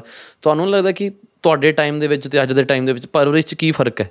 ਨਹੀਂ ਸ਼ਰਮ ਦੀ ਗੱਲ ਇਹ ਨਹੀਂ ਹੈਗੀ ਚਲੋ ਸਾਡੇ ਪੇਰੈਂਟਸ ਵੀ ਸਿੱਧੇ ਤੌਰ ਤੇ ਤਾਂ ਇਦਾਂ ਦੀਆਂ ਗੱਲਾਂ ਕਰਦੇ ਨਹੀਂ ਸਾਡੇ ਨਾਲ ਪਰ ਉਦੋਂ ਸਾਨੂੰ ਅਵੇਅਰਨੈਸ ਵੀ ਇੰਨੀ ਨਹੀਂ ਸੀ ਕਿਉਂਕਿ ਉਦੋਂ ਆਏ ਦਿਨ ਥੋੜੀ ਇਹੋ ਜਿਹੀਆਂ ਕਹਾਣੀਆਂ ਸੁਣਦੇ ਸੀ ਅਸੀਂ। ਬਿਲਕੁਲ। ਹੁਣ ਮੰਨ ਲਓ ਮੈਂ ਬੱਚਿਆਂ ਦੇ ਨਾਲ ਕੰਮ ਕਰਦੀ ਹਾਂ ਮੇਰੇ ਕੋਲ ਬਹੁਤ ਸਾਰੀਆਂ ਬੇਟੀਆਂ ਨੇ ਐਸਜੀਬੀ ਹੋਮ ਦੇ ਵਿੱਚ। ਤਾਂ ਕਈ ਵਾਰੀ ਕੀ ਹੁੰਦਾ ਕਿ ਸੋਚ ਕੇ ਨਹੀਂ ਕਿ ਅੱਜ ਇਹਨਾਂ ਨਾਲ ਇਹ ਗੱਲ ਕਰਨੀ ਹੋਈਆਂ ਗੱਲਾਂ ਗੱਲਾਂ ਦੇ ਵਿੱਚ ਬਹੁਤ ਤਰੀਕੇ ਨੇ ਕਿ ਉਹਨਾਂ ਨੂੰ ਜਾਗਰੂਕ ਕਰੀਦਾ। ਬਿਲਕੁਲ। ਕਿ ਉਹਨਾਂ ਨੂੰ ਥੋੜਾ ਜਿਹਾ ਪਤਾ ਹੋਵੇ ਬੱਚੇ ਤਾਂ ਸਾਡੇ ਨਾਲੋਂ ਪਹਿਲਾਂ ਹੀ ਤੇਜ਼ ਨੇ। ਬਹੁਤ ਜੀ। ਉਹ ਮੇਰੇ ਹਿੰਟ ਦੇਣ ਤੋਂ ਬਾਅਦ ਹੀ ਸਮਝ ਜਾਂਦੇ ਕਿ ਦੀਦੀ ਕੀ ਕਹਿਣਾ ਚਾਹੁੰਦੀ ਹੈ ਕੀ ਸਮਝਾਉਣਾ ਚਾਹੁੰਦੀ ਹੈ। ਤੇ ਫਿਰ ਹੁਣ ਤਾਂ ਕੋਈ ਔਖਾ ਹੀ ਨਹੀਂ ਹੈਗਾ।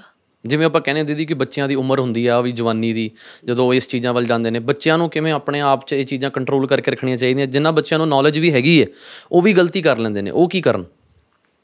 ਗਲਤੀ ਉਦੋਂ ਹੁੰਦੀ ਹੈ ਜਦੋਂ ਅਸੀਂ ਇੱਕ ਤਾਂ ਕੀ ਹੈ ਕਿ ਘਰਾਂ ਦੇ ਵਿੱਚ ਮੈਡੀਟੇਸ਼ਨ ਨਾਂ ਦੀ ਚੀਜ਼ ਨਹੀਂ ਥੋੜੇ ਜਿਹੇ ਵੀ ਅਸੀਂ ਉਹਨਾਂ ਨੂੰ ਰੱਬ ਵੱਲ ਨੂੰ ਜੋੜਦੇ ਨਹੀਂ ਕਿਉਂਕਿ ਜਦੋਂ ਥੋੜੇ ਜਿਹੇ ਵੀ ਆਪਾਂ ਰਿਲੀਜੀਅਸ ਹੁੰਦੇ ਆ ਤਾਂ ਉਦੋਂ ਪਾਪਨ ਤੋਂ ਤਾਂ ਵੈਸੇ ਡਰਨ ਲੱਗ ਜਾਈਦਾ। ਇਹ ਸੱਚ ਹੈ? ਕਿ ਆਪਾਂ ਆਪਾਂ ਆਪੋਨਾ ਸਾਡੇ ਵਰਗੇ ਕਿਉਂਕਿ ਮੈਨੂੰ ਕਿਸੇ ਨੇ ਚੀਜ਼ਾਂ ਨਹੀਂ ਦੱਸੀਆਂ। ਜੀ। ਪਰ ਮੈਨੂੰ ਇੱਕ ਚੀਜ਼ ਤੋਂ ਡਰ ਲੱਗਦਾ ਹੁੰਦਾ ਸੀ। ਜੇ ਅੱਜ ਵੀ ਕੰਮ ਕਰਦੀ ਆ ਤਾਂ ਜੇ ਕਦੇ ਕਿਸੇ ਬੱਚੇ ਦੇ ਨਾਲ ਅਣਜਾਣੇ 'ਚ ਵੀ ਕਦੇ ਉਹਦੇ ਦੋ ਮਾਰ ਲੀਆਂ ਜਾਂ ਕਦੇ ਕੁਝ ਕਰ ਲਿਆ ਮੈਨੂੰ ਇਹ ਹੁੰਦਾ ਵੀ ਜੇ ਮਹਾਰਾਜ ਜੀ ਨੂੰ ਪਤਾ ਲੱਗ ਗਿਆ ਤਾਂ ਸ਼ੁਰੂ ਤੋਂ ਇੱਕ ਮਨ ਬਣਿਆ ਕਿ ਪਤਾ ਲੱਗ ਜਾਣਾ ਉਹਨਾਂ ਨੂੰ। ਬਿਲਕੁਲ। ਉਹ ਜਦੋਂ ਆਉਂਦੇ ਆ ਤਾਂ ਆਪ ਦੇ ਚਿਹਰੇ ਤੇ ਜਾਂ ਆਪ ਦੇ ਅੰਦਰ ਇੱਕ ਡਰ ਹੁੰਦਾ ਕਿ ਇਹਨਾਂ ਨੇ ਕਹਿਣਾ ਕਿ ਭੈਣ ਜੀ ਆ ਤਾਂ ਬਹੁਤ ਗਲਤ ਆ। ਤੁਹਾਨੂੰ ਐ ਨਹੀਂ ਸੀ ਕਰਨਾ ਚਾਹੀਦਾ। ਮੇਰੀ ਮਾਂ, ਮੈਂ 50 ਸਾਲ ਦੀ ਹੋ ਗਈ ਹੁਣ। ਜੇ ਮੈਂ ਕਿਸੇ ਬੱਚੇ ਨੂੰ ਉਹਨਾਂ ਦੇ ਸਾਹਮਣੇ ਥੱਪੜ ਮਾਰਾਂ, ਤਾਂ ਮੈਨੂੰ ਜੱਸੇ ਤੂੰ ਤਾਂ ਪਾਪ ਕੀਤਾ। ਤੈਨੂੰ ਤਾਂ ਕੰਮ ਹੀ ਨਹੀਂ ਸੀ ਕਰਨਾ ਚਾਹੀਦਾ ਬੱਚਿਆਂ ਦੇ ਨਾਲ, ਜੇ ਤੂੰ ਆਹੀ ਕੁਝ ਕਰਨਾ ਸੀ। ਫਿਰ ਮੈਨੂੰ ਕਹਿਣਾ ਪੈਂਦਾ ਕਿ, ਮੰਮੀ ਪਲੀਜ਼ ਵੀ ਤੁਸੀਂ ਮੇਰੇ ਕੰਮ 'ਚ ਨਾ ਆਓ, ਵੀ ਮੈਨੂੰ ਮਿਲਣ ਆਇਓ, ਮਿਲ ਕੇ ਆਪਦਾ ਵਾਪਸ ਚਲੇ ਜਾਓ, ਵੀ ਮੈਂ ਬਹੁਤੇ ਬੱਚੇ ਸਾਂਭਣੇ ਆ, ਵੀ ਮੈਨੂੰ ਤਾਂ ਆਪਦੇ ਤਰੀਕੇ ਦੇ ਨਾਲ। ਉਹ ਇੱਕੋ ਹੀ ਆ ਕਿ ਉਹ ਅੱਜ ਵੀ ਕਹਿੰਦੇ ਕਿ ਪਾਪ ਲੱਗੂ ਤੈਨੂੰ। ਪਰ ਸਾਡੇ ਬੱਚਿਆਂ ਨੂੰ ਤਾਂ ਪਾਪ ਪੁੰਨ ਤੋਂ ਹੁਣ ਡਰ ਹੀ ਨਹੀਂ ਲੱਗਦਾ। ਕਿਉਂਕਿ ਅਸੀਂ ਸਹੂਲਤਾਂ ਤਾਂ ਦੇ ਰਹੇ ਆ ਸ਼ਾਇਦ ਮਾਪੇ ਬਹੁਤ ਟਰਾਈ ਕਰਨ ਲੱਗੇ ਪਹਿਲਾਂ ਸਾਡੇ ਪਿੰਡਾਂ ਦੇ ਵਿੱਚ ਕੋਈ ਫੈਮਿਲੀ ਪਿਕਚਰ ਦੇਖਣ ਨਹੀਂ ਸੀ ਜਾਂਦੀ। ਪਰ ਹੁਣ ਜਦੋਂ ਮੈਂ ਆਏ ਦਿਨ ਸੁਣਦੀ ਆ ਤਾਂ ਉਹ ਕਹਿੰਦੇ ਨੇ ਕਿ ਬੱਚਿਆਂ ਨੂੰ ਲੈ ਕੇ ਜਾਣਾ ਸੀ ਭੈਣ ਜੀ। ਵੀ ਅਸੀਂ ਟਿਕਟਾਂ ਲਈਆਂ ਹੋਈਆਂ ਨੇ। ਇਹਦਾ ਮਤਲਬ ਚੇਂਜ ਤਾਂ ਆ ਗਈ ਆ। ਜੀ ਚੇਂਜ ਆ ਰਿਹਾ। ਜੇ ਆ ਗਈ ਤਾਂ ਬਾਕੀ ਗੱਲਾਂ ਵੀ ਤਾਂ ਆਪਾਂ ਸ਼ੇਅਰ ਕਰ ਹੀ ਸਕਾਂਗੇ ਉਹਨਾਂ ਦੇ ਨਾਲ। ਮੈਨੂੰ ਨਹੀਂ ਪਤਾ ਦੀਦੀ ਮੈਂ ਇਹ ਸਵਾਲ ਕਿਵੇਂ ਪੁੱਛਾਂ ਤੁਹਾਡੇ ਕੋਲ। ਪਰ ਤੁਸੀਂ ਜਿਵੇਂ ਇੰਨੇ ਬੱਚਿਆਂ ਨੂੰ ਅੱਜ ਤੱਕ ਆਪਣੇ ਹੱਥਾਂ ਦੇ ਵਿੱਚ ਕਈਆਂ ਨੂੰ ਵਿਚਾਰੇ ਦੁਨੀਆ 'ਚ ਜਾ ਵੀ ਚੁੱਕੇ ਨੇ ਕਈਆਂ ਦੀ ਤੁਸੀਂ ਜ਼ਿੰਦਗੀ ਬਣਾ ਵੀ ਚੁੱਕੇ ਹੋ ਪਰ ਤੁਸੀਂ ਕਦੀ ਮੈਰਿਜ ਨਹੀਂ ਕਰਵਾਈ ਤੁਸੀਂ ਕਦੀ ਮਾਂ ਨਹੀਂ ਬਣੇ ਪਰ ਇੰਨੇ ਬੱਚਿਆਂ ਦੇ ਵਿੱਚ ਮਮਤਾ ਇਹ ਕਿੱਦਾਂ ਜਨਰੇਟ ਹੋਈ ਇਹ ਕਿੱਥੋਂ ਸ਼ੁਰੂ ਹੋਈ? ਮੈਨੂੰ ਅੱਜ ਤੱਕ ਇਹ ਫੀਲ ਹੀ ਨਹੀਂ ਹੋਇਆ ਕਿ ਮੈਂ ਮਾਂ ਨਹੀਂ ਬਣੀ। ਤੁਸੀਂ ਤਾਂ ਹਜ਼ਾਰਾਂ ਬੱਚਿਆਂ ਦੀ ਮਾਂ ਹੋ। ਮੈਨੂੰ ਕਦੇ ਵੀ ਨਹੀਂ ਲੱਗਿਆ ਇਹ ਚੀਜ਼ ਕਿਉਂਕਿ ਮੈਂ ਜਦੋਂ ਅਡਾਪਸ਼ਨ ਕੀਤੀ ਤਾਂ ਉਦੋਂ ਕੀਤੀ ਜਦੋਂ ਇੱਕ ਬੱਚਾ ਮੇਰੇ ਕੋਲ ਆਇਆ ਮਤਲਬ ਦੋ ਭੈਣਾਂ ਸੀ ਉਹ ਤਾਂ ਜਦੋਂ ਉਹਨੇ ਮੇਰੇ ਨਾਲ ਸੌਣਾ ਸ਼ੁਰੂ ਕੀਤਾ ਤਾਂ ਮੈਨੂੰ ਇਹ ਲੱਗਦਾ ਹੁੰਦਾ ਸੀ ਕਿ ਮੇਰੇ ਬ੍ਰੈਸਟ ਫੀਡ ਆ ਜਾਣੀ ਆ। ਜੀ। ਤਾਂ ਮੈਂ ਕਿਸੇ ਨਾਲ ਚੰਡੀਗੜ੍ਹ ਕਿਸੇ ਮੀਟਿੰਗ ਤੇ ਗਈ ਤਾਂ ਉੱਥੇ ਜਦੋਂ ਟੀ ਬ੍ਰੇਕ ਦੇ ਵਿੱਚ ਮੈਂ ਬੜੇ ਮਤਲਬ ਕਿ ਮੇਰੇ ਤੋਂ ਕਾਫੀ ਵੱਡੀ ਉਮਰ ਦੇ ਮਤਲਬ ਕਿ ਮੈਡਮ ਸੀ ਉੱਥੇ ਆਏ ਹੋਏ ਤਾਂ ਮੈਂ ਉਹਨਾਂ ਨੂੰ ਜਾਣਦੀ ਸੀ। ਨਾਮ ਤਾਂ ਮੈਂ ਨਹੀਂ ਲਵਾਂਗੀ ਇੱਥੇ। ਜੀ, ਜੀ। ਤਾਂ ਮੈਂ ਉਹਨਾਂ ਨੂੰ ਦੱਸਿਆ ਮੈਂ ਕਿ ਵੀ ਇਦਾਂ ਕਰਕੇ ਮੇਰੇ ਕੋਲ ਬੱਚੇ ਆਏ ਨੇ। ਮੈਂ ਕਿਹਾ ਜਦੋਂ ਮੇਰੇ ਨਾਲ ਸੌਂਦੀ ਹੈ ਤਾਂ ਮੈਨੂੰ ਇਦਾਂ ਲੱਗਦਾ। ਤਾਂ ਉਹ ਝੱਟ ਮੇਰੇ ਹੱਥ ਨੂੰ ਇਦਾਂ ਦਬਾ ਕੇ ਮੈਨੂੰ ਕਹਿੰਦੇ जसबीर ये बात किसी और से मत करना लोग तो हमेशा उल्टा सोचते हैं वो सोचेंगे कि बच्ची तेरी है और तू केस को किसी और तरीके से रिप्रेजेंट कर रही है ਮੈਨੂੰ ਬਹੁਤ ਦੁੱਖ ਲੱਗਿਆ ਮੈਂ ਕਿਹਾ ਮੈਂ ਤਾਂ ਪੜ੍ਹੇ ਲਿਖੇ ਸੋਚਿਆ ਸੀ ਇਹਨਾਂ ਨੂੰ ਵੀ ਇਹ ਤਾਂ ਉਲਟਾ ਹੋ ਗਿਆ ਬਿਲਕੁਲ 2 4 6 ਦਿਨ ਨਿਕਲੇ ਮੈਂ ਫਿਰ ਕਿਸੇ ਨਾਲ ਸਲਾਹ ਕੀਤੀ ਜਿਨ੍ਹਾਂ ਨਾਲ ਮੈਂ ਦੂਜੀ ਸਲਾਹ ਕੀਤੀ ਤਾਂ ਉਹ ਬਹੁਤ ਘੱਟ ਪੜ੍ਹੇ ਹੋਏ ਨੇ। ਦੋ ਕੁ ਜਮਾਤਾਂ ਕੀਤੀਆਂ ਹੋਈਆਂ ਨੇ ਉਹਨਾਂ ਨੇ। ਤੂੰ ਕਹਿੰਦੇ ਲੈ ਇਹਨਾਂ ਨੂੰ ਤੂੰ ਗੋਦ ਲੈ ਲਾ। ਅੱਛਾ ਜੀ ਇਦਾਂ ਹੀ ਕੀ ਬਾਤ ਹੈ। ਕਿ ਜੇ ਇਹੀ ਫੀਲਿੰਗ ਆਂਦੀ ਹੈ ਤਾਂ ਫਿਰ ਕੀ ਬਾਤ ਹੈ ਕਿੱਡਾ ਫ਼ਰਕ ਹੈ। ਤੇ ਜਦੋਂ ਹੋਇਆ ਤਾਂ ਮੈਂ ਚਲੋ ਸਵਾਮੀ ਜੀ ਨਾਲ ਵੀਰ ਜੀ ਉਹਨਾਂ ਨਾਲ ਸਾਰਿਆਂ ਨਾਲ ਜ਼ਿਕਰ ਹੋਇਆ। ਟਾਈਮ ਲੱਗ ਗਿਆ ਪੇਪਰ ਪੂਪਰ ਤਿਆਰ ਕਰਦਿਆਂ ਨੂੰ। ਜੀ। ਤੇ ਕਰਦੇ ਹੀ ਜਦੋਂ ਮੈਂ ਕੋਰਟ ਕੇਸ ਫਾਈਲ ਕੀਤਾ ਜੀ। ਤਾਂ ਮੈਂ ਫਿਰ ਮੇਰੇ ਦਿਮਾਗ ਨੇ ਕਿਹਾ ਕਿ ਮੈਂ 8 ਸਾਲ ਤੋਂ ਆਪਣੇ ਪੇਰੈਂਟਸ ਦੇ ਨਾਲ ਗੱਲ ਨਹੀਂ ਸੀ ਕੀਤੀ। ਉਹ ਕਿਉਂ ਨਹੀਂ ਕੀਤੀ ਦੀਦੀ? ਕਿਉਂਕਿ ਉਹ ਜਦੋਂ ਮੈਂ ਘਰ ਛੱਡਿਆ ਤਾਂ ਗੁੱਸੇ ਹੋ ਗਏ ਸਾਰੇ ਤੁਸੀਂ ਉਹਨਾਂ ਤੋਂ ਬਾਹਰ ਹੋ ਕੇ ਛੱਡਿਆ? ਹਾਂ। ਮਤਲਬ ਪਤਾ ਸੀ ਕਿ ਮੈਂ ਕਿੱਥੇ ਆ ਬਟ ਚਾਹੁੰਦੇ ਨਹੀਂ ਸੀ ਉਹ ਕਿ ਮੈਂ ਇਦਾਂ ਵਿਚਰਾਂ ਤਾਂ ਮੈਂ ਆਪਣੀ ਮਦਰ ਨੂੰ ਫੋਨ ਕੀਤਾ ਮੈਂ ਕਿ ਮੈਂ ਅੱਜ ਬੱਚੀਆਂ ਵੀ ਦੋ ਗੋਦ ਲਈਆਂ ਵੀ ਮੈਂ ਕੋਰਟ ਕੇਸ ਫਾਈਲ ਕਰਨ ਲੱਗੀ ਆ ਤਾਂ ਮੈਨੂੰ ਯਾਦ ਆ ਕਿ ਕੁਲਦੀਪ ਵੀਰ ਜੀ ਮੇਰੇ ਕੋਰਟ ਦੇ ਵਿੱਚ ਗਏ ਹੋਏ ਨੇ ਅੰਦਰ। ਮੈਂ ਗੱਡੀ 'ਚ ਬੈਠੀ ਆ ਮੈਂ ਚੋਰੀ ਚੋਰੀ ਪੰਗਾ ਲਿਆ ਉਹ। ਕਿ ਹੁਣ ਦੱਸਾਂ ਵੀ ਨਾ ਤਾਂ ਮੈਨੂੰ ਉਦੋਂ ਕਹਿੰਦੇ ਨੇ ਚਲ ਕੋਈ ਨਹੀਂ ਕਹਿੰਦੇ ਮੈਂ ਤੈਨੂੰ ਦੱਸਦੀ ਆ 15 ਕੁ ਮਿੰਟਾਂ ਬਾਅਦ ਮੇਰੇ ਫਾਦਰ ਦਾ ਫੋਨ ਆਇਆ ਤਾਂ ਮੈਨੂੰ ਕਹਿੰਦੇ ਕਿ ਬਹੁਤ ਵਧੀਆ ਕੀਤਾ ਤੂੰ। ਵਾਹ ਜੀ ਵਾਹ। ਐਕਸਪੈਕਟਡ ਸੀ ਤੁਹਾਨੂੰ? ਨਹੀਂ ਐਕਸਪੈਕਟਡ ਨਹੀਂ ਸੀ। ਮੈਨੂੰ ਇਹ ਸੀ ਕਿ ਮੈਂ ਆਪਣਾ ਫਰਜ਼ ਪੂਰਾ ਕਰਨਾ। ਪਰ ਜਦੋਂ ਹੁਣ ਸਮਾਂ ਨਿਕਲ ਗਿਆ ਤਾਂ ਲੱਗਦਾ ਕਿ ਬਹੁਤ ਚੰਗੀ ਵਾਹਿਗੁਰੂ ਨੇ ਉਸ ਵੇਲੇ ਇੱਕ ਸੋਝੀ ਦਿੱਤੀ ਕਿਉਂਕਿ ਉਹਨਾਂ ਬੱਚਿਆਂ ਨੂੰ ਰਿਸ਼ਤੇ ਮਿਲ ਗਏ ਉਸ ਦਿਨ ਤੋਂ। ਹੂੰ। ਅਡਾਪਸ਼ਨ ਕਰਦੀ ਗਈ, ਮੈਂ ਕੱਲੀ ਮਾਂ ਦਾਦਾ ਜੀ ਮਿਲ ਗਏ। ਤੇ ਹੁਣ ਨਾਨਾ ਨਾਨੀ ਸਾਰੇ ਮਿਲ ਗਏ। ਉਹਦੇ ਨਾਲ ਮਾਮੇ ਹੋਰ ਮੇਰੇ ਪਰਿਵਾਰ ਦੇ। ਨਹੀਂ ਮੈਂ ਛੁਪਾ ਕੇ ਰੱਖਣਾ ਸੀ ਕਿ ਛੱਡ ਖੜਾ ਕਿਸੇ ਨੂੰ। ਨਹੀਂ ਦੱਸਣਾ। ਦੱਸਣਾ ਨਹੀਂ ਵੀ ਮੇਰੀਆਂ ਕੁੜੀਆਂ ਨੇ ਮੈਨੂੰ ਹੀ ਜੀ। ਪਤਾ ਲੱਗੇ। ਜੀ। ਉਹ ਬੇਟੀਆਂ ਕਿੱਥੇ ਨੇ ਦੀਦੀ ਹੁਣ? ਇੱਕ ਬੇਟੀ ਦੀ ਮੈਰਿਜ ਕਰਤੀ ਉਹਦੇ ਕੋਲ ਇੱਕ ਬੇਟਾ ਅੱਗੇ ਤੇ ਦੂਜੀ ਕੈਨੇਡਾ ਦੇ ਵਿੱਚ ਸਟੱਡੀ ਕਰ ਰਹੀ ਆ ਤੀਜੀ ਮੇਰੇ ਕੋਲ ਆ। ਵਾਹ ਜੀ ਵਾਹ। ਉਹਨਾਂ ਦੀ ਕੀ ਸਟੋਰੀ ਦੀਦੀ ਉਹ ਕਿਵੇਂ ਮਿਲੇ ਸੀ? ਦੋ ਬੱਚੇ ਬਸ ਮਤਲਬ ਬਹੁਤਾ ਤਾਂ ਹੁਣ ਮੈਂ ਉਹਨਾਂ ਦੀ ਬੈਕਗ੍ਰਾਉਂਡ ਜਿਹੜੀ ਆ ਜੀ। ਉਹਨੂੰ ਜ਼ਿਆਦਾ ਓਪਨ ਨਹੀਂ ਕਰੂੰਗੀ। ਜੀ ਜੀ ਜੀ ਬਿਲਕੁਲ ਦੀਦੀ। ਦੋ ਸਕੀਆਂ ਭੈਣਾਂ ਸੀ ਸਿਬਲਿੰਗ ਨੇ ਉਹ। ਮਤਲਬ 4-5 ਸਾਲ ਦਾ ਫ਼ਰਕ ਆ ਇੱਕ ਦਾ ਦੂਜੀ ਨਾਲੋਂ। ਇੱਕ 3 ਮਹੀਨੇ ਦੀ ਸੀ ਉਸ ਵੇਲੇ ਤੇ ਦੂਜੀ 5 ਸਾਲ ਦੀ ਸੀ। ਤੇ ਜਿਹੜੀ ਮੇਰੀ ਛੋਟੀ ਬੇਟੀ ਆ ਇਹ ਜਦੋਂ ਮੇਰੇ ਕੋਲ ਆਈ ਇਹ ਕੁਝ ਘੰਟਿਆਂ ਦੀ 1 ਕਿਲੋ ਭਾਰ ਦੀ ਬੇਟੀ ਸੀ ਇਹ ਮੇਰੀ। ਇਹ ਤਾਂ ਵਾਹਿਗੁਰੂ ਨੇ ਮੈਨੂੰ ਜਿਹਨੂੰ ਮਤਲਬ ਮੈਂ ਤਾਂ ਇੱਕੋ ਹੀ ਉਹਦੇ ਤੇ ਭਰੋਸਾ ਬਹੁਤ ਆ ਮੇਰਾ। ਕਿ ਧੱਕੇ ਨਾਲ ਜਿਹੜੀ ਚੀਜ਼ ਨੇ ਆਉਣਾ ਉਹ ਆਉਂਦੀ ਆ। ਇਹ ਬੱਚੀ ਜਦੋਂ ਸਾਡੇ ਕੋਲ ਆਈ ਤਾਂ ਇਹਦੀ ਅਡਾਪਸ਼ਨ ਜਿਵੇਂ 3-4 ਮਹੀਨੇ ਬਾਅਦ ਲੀਗਲੀ ਫ੍ਰੀ ਹੋ ਗਈ ਚਾਈਲਡ ਵੈਲਫੇਅਰ ਕਮੇਟੀ ਵੱਲੋਂ ਇਹਨੂੰ ਫ੍ਰੀ ਕਰ ਦਿੱਤਾ ਗਿਆ। ਤੇ ਕਰਦੇ ਕਰਦੇ ਇਹਦੇ ਲਈ ਮਾਪੇ ਵੀ ਆਗੇ ਜਿਨ੍ਹਾਂ ਨੇ ਇਹਨੂੰ ਲੈ ਕੇ ਜਾਣਾ। ਅਡਾਪਸ਼ਨ ਕਰਨੀ ਸੀ ਇਹਦੀ। ਉਹਨਾਂ ਨਾਲ ਇੱਕ ਡੇਟ ਨਿਰਧਾਰਤ ਕਰ ਲਈ ਕਿ ਇੱਕ ਦਿਨ ਛੱਡ ਕੇ ਅਸੀਂ ਮਤਲਬ ਜਿਹਨੂੰ ਅਸੀਂ ਉਸ ਵੇਲੇ ਪਰਸੋਂ ਕਹਿੰਦੇ ਸੀ ਕਿ ਪਰਸੋਂ ਨੂੰ ਆਪਾਂ ਕਸਟਡੀ ਦੇ ਦੇਣੀ ਆ। ਤਾਂ ਜਿਸ ਦਿਨ ਉਹ ਵਾਪਸ ਗਏ ਤਾਂ ਉਸੇ ਸ਼ਾਮ ਨੂੰ ਮਤਲਬ ਬੱਚੇ ਨੂੰ ਦੇਖ ਕੇ। ਸਾਨੂੰ ਫੋਨ ਆਇਆ ਜਿੱਥੋਂ ਇਹ ਬੱਚਾ ਟਰੇਸ ਹੋਇਆ ਸੀ ਕਿ ਇਹਨੂੰ ਸੁੱਟਣ ਵਾਲੇ ਟਰੇਸ ਹੋ ਗਏ ਨੇ। ਅੱਛਾ ਜੀ। ਤੇ ਚਲੋ ਕਹਾਣੀ ਟੋਟਲੀ ਡਿਫਰੈਂਟ ਹੋ ਗਈ। ਉਹਨਾਂ ਨੂੰ ਵੀਰ ਜੀ ਉਹਨਾਂ ਨੇ ਫੋਨ ਕਰਤਾ ਫੈਮਿਲੀ ਨੂੰ। ਮਤਲਬ ਇਸ ਬੱਚੇ ਦੀ ਲੱਕ ਇਦਾਂ ਦੀ ਸੀ ਕਿ ਜਨਮ ਇਹਦਾ ਬਹੁਤ ਮਾੜੇ ਹਾਲਾਤਾਂ 'ਚ ਹੋਇਆ। ਪਰ ਜਿਹੜਾ ਪਰਿਵਾਰ ਇਹਨੂੰ ਅਡਾਪਸ਼ਨ ਲਈ ਅੱਗੇ ਆਇਆ ਉਹ ਜਦੋਂ ਇਹਨੂੰ ਦੇਖਣ ਵਾਸਤੇ ਆਉਂਦੇ ਸੀ ਤਾਂ ਹੈਲੀਪੈਡ ਬਣਦਾ ਹੁੰਦਾ ਸੀ। ਮਤਲਬ ਉਹਨਾਂ ਦੀ ਫੁੱਲ ਨਾਨਕਿਆਂ ਦਾਦਕਿਆਂ ਵੱਲੋਂ ਆਰਮੀ ਬੈਕਗ੍ਰਾਉਂਡ 'ਚੋਂ ਸੀ। ਮਤਲਬ ਨਾਨਾ ਨਾਨੀ ਦਾਦਾ ਦਾਦੀ ਹੋਣ ਵਾਲੇ ਫਾਦਰ ਸਭ ਦੀ ਬੈਕਗ੍ਰਾਉਂਡ ਉਹਦੇ ਲਈ ਪਹਿਲਾਂ ਹੀ ਆਰਮੀ ਲੱਗਣੀ ਰੂਟ ਬਣਨਾ ਤੇ ਕਿੱਥੇ ਸਭ ਨੂੰ ਬਿਠਾਉਣਾ ਕਿੱਥੇ ਉਠਾਉਣਾ ਕੀ ਪਿਲਾਉਣਾ। ਕੀ ਬਾਤ ਇਹ ਚੀਜ਼ਾਂ ਨਿਰਧਾਰਤ ਹੁੰਦੀਆਂ ਸੀ। ਤੇ ਚਲੋ ਉਹਨਾਂ ਨੂੰ ਜਦੋਂ ਦੱਸਿਆ ਕਿ ਇਹ ਹੋ ਨਹੀਂ ਸਕਣਾ ਐਜੂਕੇਟਡ ਸੀਗੇ ਉਹਨਾਂ ਨੂੰ ਇਹ ਚੀਜ਼ ਦੀ ਸਮਝ ਆ ਗਈ ਕਿ ਇਹਦਾ ਕੇਸ ਟ੍ਰੇਸ ਹੋ ਚੁੱਕਿਆ। ਤੇ ਚਲੋ, ਉਹਦਾ ਜਿਵੇਂ ਹੀ ਸੀਗਾ ਕੋਰਟ ਦੇ ਵਿੱਚ, ਤਰੀਕਾਂ ਪੈਣ ਲੱਗ ਗਈਆਂ, ਉਹਦੇ ਡੀਐਨਏ ਟੈਸਟ ਹੋ ਗਏ। ਇਦਾਂ ਜੋ ਸਾਡੀ ਕਾਰਵਾਈ ਸੀ, ਸਾਡੇ ਵੱਲੋਂ ਹੁੰਦੀ ਰਹੀ, ਬਾਕੀ ਤਾਂ ਪੁਲਿਸ ਦੀ ਸੀ। ਕਰਦੇ ਕਰਦੇ 5 ਸਾਲ ਨਿਕਲ ਗਏ ਉਸ ਬੱਚੇ ਦੇ, ਕਿ ਕੋਰਟ ਨੇ ਕੋਈ ਡਿਸੀਜਨ ਸਾਡੇ ਤੱਕ ਨਹੀਂ ਪਹੁੰਚਦਾ ਕੀਤਾ। ਇਦਾਂ ਮੈਂ ਇੱਕ ਦਿਨ ਆਫਿਸ ਦੇ ਵਿੱਚ ਵੀਰ ਜੀ ਉਹਨਾਂ ਕੋਲ ਬੈਠੀ ਸੀ, ਮੈਂ ਇਹਨਾਂ ਨੂੰ ਕਿਹਾ ਕਿ ਵੀ ਰਾਧਾ ਨਾਮ ਸੀ ਉਸ ਬੱਚੇ ਦਾ ਮੇਰੇ ਦਾ ਉਦੋਂ। ਤੇ ਮੈਂ ਕਿਹਾ ਵੀ ਰਾਧਾ ਦਾ ਕੁਝ ਪਤਾ ਤਾਂ ਕਰ ਲਓ, ਕੀ ਬਣਦਾ? ਬੈਠੇ ਹੀ ਵੀਰ ਜੀ ਨੇ ਫੋਨ ਲਾ ਲਿਆ ਕਿਉਂਕਿ ਕੰਮਾਂ ਦੇ ਵਿੱਚ ਬਾਅਦ ਚੋਂ ਤਾਂ ਭੁੱਲ ਭੱਲ ਜਾਈਦਾ। ਜਦੋਂ ਸੰਬੰਧਿਤ ਪੁਲਿਸ ਸਟੇਸ਼ਨ ਨੂੰ ਕੀਤਾ ਤਾਂ ਉਹ ਕਹਿੰਦੇ ਮਾਨ ਸਾਹਿਬ ਕਹਿੰਦੇ ਇਹਦਾ ਤਾਂ ਕੇਸ ਖਾਰਜ ਹੋ ਚੁੱਕਿਆ।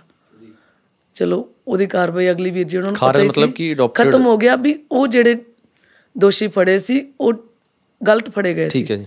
ਮਤਲਬ ਉਹ ਹੁਣ ਖਤਮ ਹੋ ਗਿਆ ਕੇਸ। ਤੇ ਬੱਚਾ ਤਾਂ ਫਿਰ ਫ੍ਰੀ ਅਡਾਪਸ਼ਨ ਦੇ ਲਈ ਤੇ ਇਹਨਾਂ ਨੇ ਫਟਾਫਟ ਵੀਰ ਜੀ ਹੋਣਾ ਨੇ ਪੇਪਰ ਪੂਪਰ ਉਹਦੇ ਮੰਗਵਾ ਲਏ ਉਧਰੋਂ, ਮਤਲਬ ਕੇਸ ਦੇ। ਕੋਰਟ ਵੱਲੋਂ ਜੋ ਆਰਡਰ ਹੋਏ ਫਾਈਨਲ ਉਹਦੇ ਤੋਂ ਬਾਅਦ ਇਹਨੂੰ ਫੇਰ ਆਪਾਂ ਅਡਾਪਸ਼ਨ 'ਚ ਭੇਜਣਾ ਸੀ। ਇਹ ਬੱਚਾ ਇੰਨਾ ਕੁ ਹੋ ਚੁੱਕਿਆ ਸੀ ਕਿ 2.5 ਸਾਲ ਦੀ ਹੋ ਕੇ ਜਦੋਂ ਇਹਦੀ ਸਕੂਲ 'ਚ ਐਡਮਿਸ਼ਨ ਹੋਈ, ਤਾਂ ਇਹਨੂੰ ਪੁੱਛਦੇ ਸੀ ਕਿ ਵਟ ਇਜ਼ ਯੋਰ ਮਦਰਸ ਨੇਮ ਤਾਂ ਇਹ ਮੇਰਾ ਲੈਂਦੀ ਸੀ। ਵਟ ਇਜ਼ ਯੋਰ ਫਾਦਰਸ ਨੇਮ ਤੇ ਇਹਨੂੰ ਇਹ ਭੁਲੇਖਾ ਸੀ ਕਿ ਸ਼ਾਇਦ ਜਿੱਥੇ ਰਹਿੰਦੀ ਆ, ਵੀ ਸਵਾਮੀ ਜੀ ਦਾ ਨਾਮ ਲਈਦਾ ਜਿੱਥੇ ਵੀ ਜੀ ਜੀ ਫਾਦਰ ਦੀ ਗੱਲ ਚੱਲੇ। ਮੈਨੂੰ ਟੀਚਰਾਂ ਨੇ ਆ ਕੇ ਕਹਿਣਾ ਕਿ ਰਾਧਾ ਇਦਾਂ ਬੋਲਦੀ ਆ। ਉਹਨਾਂ ਨੂੰ ਕਹਿਣਾ ਕੋਈ ਗੱਲ ਨਹੀਂ ਜੋ ਇਹ ਕਹਿੰਦੀ ਆ ਉਹਨੂੰ ਸੁਣ ਲਿਆ ਕਰੋ ਪਰ ਪੇਪਰਾਂ 'ਚ ਨਹੀਂ ਉਹ ਹੈਗਾ। ਬਿਲਕੁਲ। ਤੇ ਫਿਰ ਅਡਾਪਸ਼ਨ ਦੀ ਜਦੋਂ ਫਾਈਲ ਰੈਡੀ ਕਰਨ ਲੱਗੇ ਤਾਂ ਇਹ ਇੰਨੀ ਸੁਚੇਤ ਹੋ ਗਈ ਕਿ ਸੁੱਤੀ ਪਈ ਵੀ ਉੱਠ ਕੇ ਕਹਿ ਦਿੰਦੀ ਸੀ ਮੰਮਾ ਮੈਨੂੰ ਲੱਗਦਾ ਤੁਸੀਂ ਆਪਣੇ ਪੁੱਤ ਨੂੰ ਆਪਣੇ ਕੋਲ ਰੱਖਣਾ ਨਹੀਂ ਚਾਹੁੰਦੇ। ਉਹ ਉਸ 2.5 ਸਾਲ ਦੀ ਉਮਰ 'ਚ। ਨਹੀਂ ਨਹੀਂ 5 ਪੰਜ ਸਾਲ ਦੀ ਉਮਰ ਚ। ਉਸ ਵੇਲੇ ਤਾਂ 2.5 ਉਹਨੂੰ ਸਾਲ ਦੀ ਪਤਾ ਲੱਗਣ ਲੱਗ? ਉਹਨੂੰ ਪਤਾ ਸੀ ਕਿ ਬੱਚੇ ਗੋਦ 'ਚ ਜਾਂਦੇ ਆ। ਤੇ ਜੇ ਮੈਂ ਕਿਸੇ ਨਾਲ ਗੱਲ ਕਰਦੀ ਸੀ ਕਿ ਇਹਦੀ ਫਾਈਲ ਹੁਣ ਮੂਵ ਕਰੀਏ ਉਹਦੀ ਸਮਝ ਸੀ ਇੰਨੀ ਕੁ ਕਿਉਂਕਿ ਮੇਰੇ ਨਾਲ ਰਹਿੰਦੀ ਸੀ। ਉਹਦੇ ਕਰਕੇ ਉਹਨੂੰ ਹਰੇਕ ਚੀਜ਼ ਪਤਾ ਨੇੜਿਓਂ ਪਤਾ ਸੀ। ਜੀ। ਤੇ ਫਿਰ ਫਾਈਨਲੀ ਸਵਾਮੀ ਜੀ ਕੋਲ ਗੱਲ ਪਹੁੰਚੀ ਕਿ ਕਿੱਦਾਂ ਕਰੀਏ ਇਹਦਾ। ਤਾਂ ਉਹਨਾਂ ਨੇ ਇੱਕੋ ਉਦਾਹਰਨ ਦਿੱਤੀ ਕਹਿੰਦੇ ਵੀ ਜੇ ਇੱਕ ਦਰਖਤ ਨੂੰ ਵੀ ਜਾਂ ਤਾਂ ਬਹੁਤ ਛੋਟੇ ਹੁੰਦੇ ਪੁੱਟ ਕੇ ਦੂਜੀ ਥਾਂ ਤੇ ਲਾ ਦਈਏ। ਵੀ ਜੇ ਹੁਣ ਪਲੇ ਹੋਏ ਨੂੰ ਲਾਵਾਂਗੇ ਤਾਂ ਸ਼ਾਇਦ ਇਹ ਇੰਨੀ ਸ਼ਾਈਨ ਨਾ ਕਰੇ ਮੁਰਝਾ ਜੇ ਵੀ ਹੁਣ ਤੁਸੀਂ ਕੁਝ ਕਰੋ। ਤੇ ਕਰੋ ਤਾਂ ਇੱਕੋ ਹੀ ਸੀ ਕਿ ਅਡਾਪਸ਼ਨ ਕਰਾਂ ਇਹਦੀ ਜੀ ਅੰਦਰੋਂ ਡਰ ਸੀ ਕਿ ਕੋਰਟ ਦੇ ਵਿੱਚ ਜੱਜ ਜਾ ਕੇ ਕਿਤੇ ਇਹ ਨਾ ਕਹਿ ਦੇਵੇ ਕਿ ਸਾਰੀਆਂ ਤੂੰ ਹੀ ਰੱਖ ਲੇਂਗੀ ਹੁਣ। ਜੀ। ਪਰ ਚਲੋ ਫਿਰ ਵੱਡਾ ਸਾਰਾ ਮਨ ਕਰਕੇ ਅਪਲਾਈ ਕਰਤੀ ਅਡਾਪਸ਼ਨ ਤੇ ਫਾਈਨਲ ਹੋ ਗਈ। ਅੱਜ ਉਹ ਮੇਰੇ ਕੋਲ ਆ। ਵਾਹ ਜੀ ਵਾਹ। ਦੀਦੀ ਤੁਸੀਂ ਮੁੰਡੇ ਕਿਉਂ ਨਹੀਂ ਅਡਾਪਟ ਕੀਤੇ? ਕੁੜੀਆਂ ਹੀ ਕਿਉਂ? ਡਿਸਕ੍ਰਿਮੀਨੇਸ਼ਨ ਕਰ ਰਹੇ ਹੋ ਤੁਸੀਂ? ਨਹੀਂ ਮੈਨੂੰ ਬਹੁਤ ਸਾਰੇ ਪੁੱਛਦੇ ਆ। ਮੈਨੂੰ ਮੇਰੇ ਪੇਰੈਂਟਸ ਨੇ ਵੀ ਇਹ ਗਾਈਡ ਨਹੀਂ ਕੀਤਾ। ਕਿਉਂਕਿ ਪਹਿਲੀਆਂ ਦਾ ਤਾਂ ਡਿਸੀਜਨ ਮੈਂ ਇਕੱਲੀ ਨੇ ਲਿਆ। ਜਦੋਂ ਇਹ ਤੀਜੀ ਦੀ ਵਾਰੀ ਆਈ ਉਦੋਂ ਤਾਂ ਮੈਂ ਮੰਮੀ ਹੁਣਾਂ ਨੂੰ ਪਹਿਲਾਂ ਪੁੱਛਿਆ ਕਿ ਮੈਂ ਕਰ ਲਾਂ ਇਦਾਂ ਤੇ ਚਲੋ ਜਿੱਥੇ ਮੈਂ ਰਹਿੰਦੀ ਆ ਮੇਰੀ ਜਿਹੜੀ ਕਰਮ ਭੂਮੀ ਆ ਉਹ ਸਵਾਮੀ ਜੀ ਦੀ ਰਿਲੀਜੀਅਸ ਪਲੇਸ ਦੇ ਕੋਲ ਆ। ਤੇ ਸਾਰਾ ਦਿਨ ਉਹਨਾਂ ਤੋਂ ਕੋਈ ਵੀ ਫੈਸਲਾ ਲੈਣਾ ਤਾਂ ਪੁੱਛਦੇ ਆ। ਉਹਨਾਂ ਵੱਲੋਂ ਵੀ ਇਦਾਂ ਦਾ ਕੋਈ ਨਹੀਂ ਆਇਆ ਕਿ ਤੂੰ ਦੋ ਕੁੜੀਆਂ ਗੋਦ ਲੈ ਲਈਆਂ ਹੁਣ ਤੂੰ ਮੁੰਡਾ ਲੈ ਮੁੰਡੇ ਦਾ ਸੋਚ ਲੈ ਨਾ ਮੇਰੇ ਪੇਰੈਂਟਸ ਵੱਲੋਂ ਤੇ ਨਾ ਹੀ ਕਦੇ ਮੇਰੇ ਮਨ 'ਚ ਫ਼ਰਕ ਹੋਇਆ। ਮੈਨੂੰ ਇਹ ਲੱਗਦਾ ਕਿ ਵੀ ਪਾਪਾ ਹੁਣੀ ਮੇਰੇ 'ਚ ਨਹੀਂ ਸੀ ਸਮਝਦੇ। ਉਹਨਾਂ ਨੂੰ ਲੱਗਦਾ ਕਿ ਮੈਂ ਵੀਰਿਆਂ ਵਰਗੀ ਆ। ਤੇ ਮੈਨੂੰ ਹੁਣ ਨਹੀਂ ਲੱਗਦਾ ਕਿ ਕੁੜੀਆਂ ਨੇ ਕਿਉਂਕਿ ਮਤਲਬ ਕਦੇ ਲੱਗੀ ਨਹੀਂ ਇਹ ਚੀਜ਼। ਸਮਾਜ ਕਿਉਂ ਸੋਚਦਾ ਦੀਦੀ? ਫਿਰ ਜੇ ਤੁਸੀਂ ਇੰਨਾ ਫ਼ਰਕ ਨਹੀਂ ਸਮਝਦੇ ਕਿ ਤੁਹਾਨੂੰ ਮੁੰਡੇ ਕੁੜੀਆਂ 'ਚ ਕੋਈ ਫ਼ਰਕ ਨਹੀਂ ਪਰ ਅੱਜ ਸਮਾਜ 'ਚ ਇੱਕ ਮੈਨੂੰ ਹੋਰ ਗੱਲ ਦੱਸੋ ਦੀਦੀ ਕਿ ਜਦੋਂ ਤੋਂ ਤੁਸੀਂ ਕੰਮ ਕਰ ਰਹੇ ਹੋ 20 ਸਾਲਾਂ ਤੋਂ ਪਹਿਲੇ ਤੇ ਹੁਣ ਦੇ ਵਿੱਚ ਕਿੰਨਾ ਕੁ ਫ਼ਰਕ ਹੈ ਕੁੜੀਆਂ ਨਾਲ ਜੋ ਹੋ ਰਿਹਾ ਸੀਗਾ? ਪਹਿਲਾਂ ਵੀ ਹੁੰਦਾ ਹੋਊਗਾ ਇਹ ਤਾਂ ਦੀਦੀ ਜਦੋਂ ਤੁਸੀਂ ਦੱਸਿਆ? ਆਪਾਂ ਪਹਿਲਾਂ ਗੱਲ ਕੀਤੀ ਹੈ ਕਿ ਉਦੋਂ ਵੀ ਤਾਂ ਹੁੰਦਾ ਸੀ ਜੇ ਮੈਂ 92 ਦੇ ਦੀਦੀ ਕਿ ਵਿੱਚ ਘਟਿਆ? ਨਹੀਂ ਜੀਨੇ ਤਾਂ ਦੋਨੇ ਪਾਸੇ ਦੇਖਿਆ ਉਹਨੂੰ ਤਾਂ ਇਹ ਲੱਗਦਾ ਕਿ ਨਹੀਂ। ਉਦੋਂ ਸੋਸ਼ਲ ਮੀਡੀਆ ਨਹੀਂ ਸੀ ਪਤਾ ਨਹੀਂ ਸੀ ਲੱਗਦਾ। ਓਕੇ। ਹੁੰਦਾ ਹੀ ਕੁਛ ਸੀ ਉਦੋਂ ਵੀ। ਬਸ ਇੱਕ ਆ ਕੇ ਲੜਾਈ ਝਗੜੇ ਥੋੜੇ ਜਿਹਾ ਵੱਧ ਗਏ ਕਿਉਂਕਿ ਫੋਨ ਸਾਡੇ। ਹੂੰ। ਸਾਰਿਆਂ ਦੇ ਹੱਥ 'ਚ ਜਦ ਗੁੱਸਾ ਲਾ ਲਈਦਾ ਜਦੋਂ ਕੋਈ ਗੱਲ ਹੁੰਦੀ ਆ। ਵੈਸੇ ਦੀਦੀ ਪਿਛਲੇ ਜ਼ਮਾਨੇ 'ਚ ਅਸੀਂ ਸੁਣਦੇ ਆਂਦੇ ਕੁੜੀਆਂ ਨੂੰ ਘੱਟ ਕਿਉਂ ਸਮਝਦੇ? ਜਿਵੇਂ ਸਾਡੇ ਕੋਲ ਵੀ ਕੇਸ ਆਉਂਦੇ ਨੇ ਉਹਦੇ 'ਚ ਕਹਿੰਦੇ ਨੇ ਕਿ ਸਾਡੇ ਪੰਜ ਕੁੜੀਆਂ ਛੇਵਾਂ ਮੁੰਡਾ ਹੋ ਗਿਆ ਹੁਣ ਸਾਡੀ ਹੈਲਪ ਕਰੋ ਮੁੰਡਾ ਬਚਾਉਣ ਦੇ ਵਿੱਚ ਹਸਪੀਟਲ ਐਡਮਿਟ ਹੈ ਪ੍ਰੀਮੈਚੁਰ ਹੈ ਕੁੜੀਆਂ ਨੂੰ ਕਿਉਂ ਘੱਟ ਸਮਝਿਆ ਜਾਂਦਾ ਘੱਟ ਸਮਝਿਆ ਜਾਂਦਾ? ਨਹੀਂ ਹੁਣ ਇਹਦਾ ਸਹੀ ਆਨਸਰ ਜਿਹੜਾ ਸ਼ਾਇਦ ਮੈਂ ਨਾ ਦੇ ਸਕਾਂ ਕਿਉਂਕਿ ਮੇਰੇ ਜਨਮ ਤੇ ਵੀ ਲੱਡੂ ਵੰਡੇ ਗਏ ਸੀ। ਮੇਰੇ ਕੋਲ। ਇੱਕ ਸਮਾਜ ਨੂੰ ਜਿਵੇਂ ਤੁਸੀਂ ਨਹੀਂ, ਸਮਾਜ ਦੇ ਵਿੱਚ ਕੀ ਅਸਲ 'ਚ ਦੋਨੋਂ ਤਰ੍ਹਾਂ ਦੇ ਲੋਕ ਵਿਚਰਦੇ ਆ। ਇੱਕ ਤਰ੍ਹਾਂ ਦੇ ਨਹੀਂ ਹੈਗੇ। ਉਹ ਉਦੋਂ ਵੀ ਸੀ ਉਹ ਅੱਜ ਵੀ ਨੇ। ਇਹ ਸ਼ੁਰੂ ਕਿੱਥੋਂ ਹੋਈ ਦੀਦੀ ਪ੍ਰਥਾ ਕੁੜੀਆਂ ਨੂੰ? ਇੱਥੋਂ ਤਾਂ ਨਹੀਂ ਕਿਤੇ ਸ਼ਾਇਦ ਜੋ ਮੈਨੂੰ ਲੱਗਦਾ ਹੈ ਕਿ ਕੁੜੀ ਵੱਡੀ ਹੋ ਕੇ ਵਿਆਹ ਦਿੰਦੇ ਨੇ ਮੁੰਡਾ ਘਰ ਰਹਿੰਦਾ ਕਮਾ ਕੇ ਰੋਟੀ ਦਿੰਦਾ ਬੁੜੇ ਮਾਪੇ ਇਹ ਰੀਜ਼ਨ ਤੁਹਾਨੂੰ ਲੱਗਦਾ ਕਿਤੇ ਵਨ ਆਫ ਦਾ ਰੀਜ਼ਨ ਹੋ ਸਕਦਾ ਮਾਈਟ ਨਹੀਂ ਪਰਿਵਾਰਾਂ ਦੇ ਵਿੱਚ ਚਲੋ ਵਾਰਿਸ ਬਣਨ ਦਾ ਤਾਂ ਸੀਗਾ ਹੀ ਆਪਣੇ ਕਿ ਮੁੰਡੇ ਵਾਰਿਸ ਬਣਨ ਕੁੜੀਆਂ ਅਗਲੇ ਘਰਾਂ 'ਚ ਜਾਣਗੀਆਂ। ਉੱਥੇ ਉਹਨਾਂ ਦੇ ਘਰ ਵਾਲੇ ਵਾਰਿਸ ਹੁੰਦੇ ਸੀ। ਠੀਕ ਹੈ ਇਹ ਚੱਲਿਆ ਤਾਂ ਆਇਆ। ਪਰ ਜਿਹੜਾ 100% ਆ ਉਹਦੇ 'ਚ ਕੀ ਹੋ ਗਿਆ ਕਿ ਹੁਣ ਸਾਨੂੰ ਫਰੀडम ਵੱਧ ਮਿਲ ਗਿਆ ਬੇਟੀਆਂ ਨੂੰ। ਚਲੋ ਮੇਰੀਆਂ ਬੇਟੀਆਂ ਵੀ ਨੇ ਹੋਰ ਵੀ ਨੇ। ਪਰ ਸਾਡੀਆਂ ਜਿਹੜੀਆਂ ਜ਼ਿੰਮੇਵਾਰੀ ਵੀ ਤਾਂ ਵਧੀ ਬੇਟੀਆਂ ਦੀ। ਬਿਲਕੁਲ। ਉਹਦੇ ਬਾਰੇ ਚ ਕਦੇ ਕੋਈ ਗੱਲ ਨਹੀਂ ਹੁੰਦੀ। ਕਦੇ ਕੋਈ ਸੈਮੀਨਾਰ ਨਹੀਂ ਹੁੰਦੇ। ਕਿਉਂਕਿ ਮੈਨੂੰ ਤਾਂ ਲੱਗਦਾ ਕਿ ਜਦੋਂ ਬੇਟੀਆਂ ਨੂੰ ਅਸੀਂ ਬੇਟਿਆਂ ਦੇ ਬਰਾਬਰ ਤਾਂ ਰੱਖ ਲਿਆ ਹੁਣ ਪਰ ਅਸੀਂ ਬੇਟੀਆਂ ਨੂੰ ਉਹ ਚੀਜ਼ ਦੀ ਤਾਲੀਮ ਨਹੀਂ ਦੇ ਰਹੇ। ਕਿ ਸਾਡੇ ਕੁਝ ਜ਼ਿੰਮੇਵਾਰੀਆਂ ਵੀ ਵੱਧ ਗਈਆਂ। ਕੰਮ ਤਾਂ ਅਸੀਂ ਕੁੜੀਆਂ ਵਾਲੇ ਹੀ ਕਰੀ ਜਾਂਦੀਆਂ। ਜਦੋਂ ਅਸੀਂ ਸਮਾਜ ਦੇ ਵਿੱਚ ਜਦੋਂ ਗਲਤੀਆਂ ਦੀ ਗੱਲ ਕਰਦੇ ਆ ਉਹ ਤਾਂ ਅਸੀਂ ਫਿਰ ਉੱਥੇ ਤਾਂ ਅਸੀਂ ਮੁੰਡੇ ਬਣ ਕੇ ਇਹਨਾਂ ਚੀਜ਼ਾਂ ਤੋਂ ਉੱਪਰ ਉੱਠ ਨਹੀਂ ਰਹੇ। ਕਿ ਨਹੀਂ ਜੀ, ਉਹ ਜਿਹੜਾ ਚੱਕਰ ਆ, ਉਹ ਤਾਂ ਉਦਾਂ ਹੀ ਚੱਲਿਆ ਆ ਰਿਹਾ। ਤੇ ਮ- ਜਿਹੜੇ ਪੇਰੈਂਟਸ ਨੇ, ਉਹਨਾਂ ਨੇ ਆਪਣੇ ਆਪ ਨੂੰ ਐਡਵਾਂਸ ਕਰਕੇ ਸਾਨੂੰ ਬਰਾਬਰ ਰੱਖ ਲਿਆ ਕਿਤੇ ਨਾ ਕਿਤੇ। ਚਾਹੇ ਉਹ ਵੱਡੇ ਕਾਲਜ ਨੇ, ਚਾਹੇ ਛੋਟੇ ਨੇ ਮੈਨੂੰ ਤਾਂ ਲੱਗਦਾ ਕਿ ਬੇਟੀਆਂ ਨੂੰ ਵੀ ਜਚਾਉਣਾ ਪਊ ਸਾਨੂੰ ਕਿ ਭਾਈ ਹੁਣ ਤੁਸੀਂ ਮਤਲਬ ਪੇਰੈਂਟਸ ਨੇ ਤਾਂ ਚਾਰ ਕਦਮ ਅੱਗੇ ਲੈ ਲੇ ਸਾਨੂੰ ਵੀ ਲੈਣੇ ਪੈਣਗੇ। ਨਹੀਂ ਤਾਂ ਫਿਰ ਅਸੀਂ ਜੋ ਸਮਾਜ ਦੇ ਹਾਲਾਤ ਨੇ ਇਹਨਾਂ ਨੂੰ ਨੱਥ ਨਹੀਂ ਪਾਵਾਂਗੇ।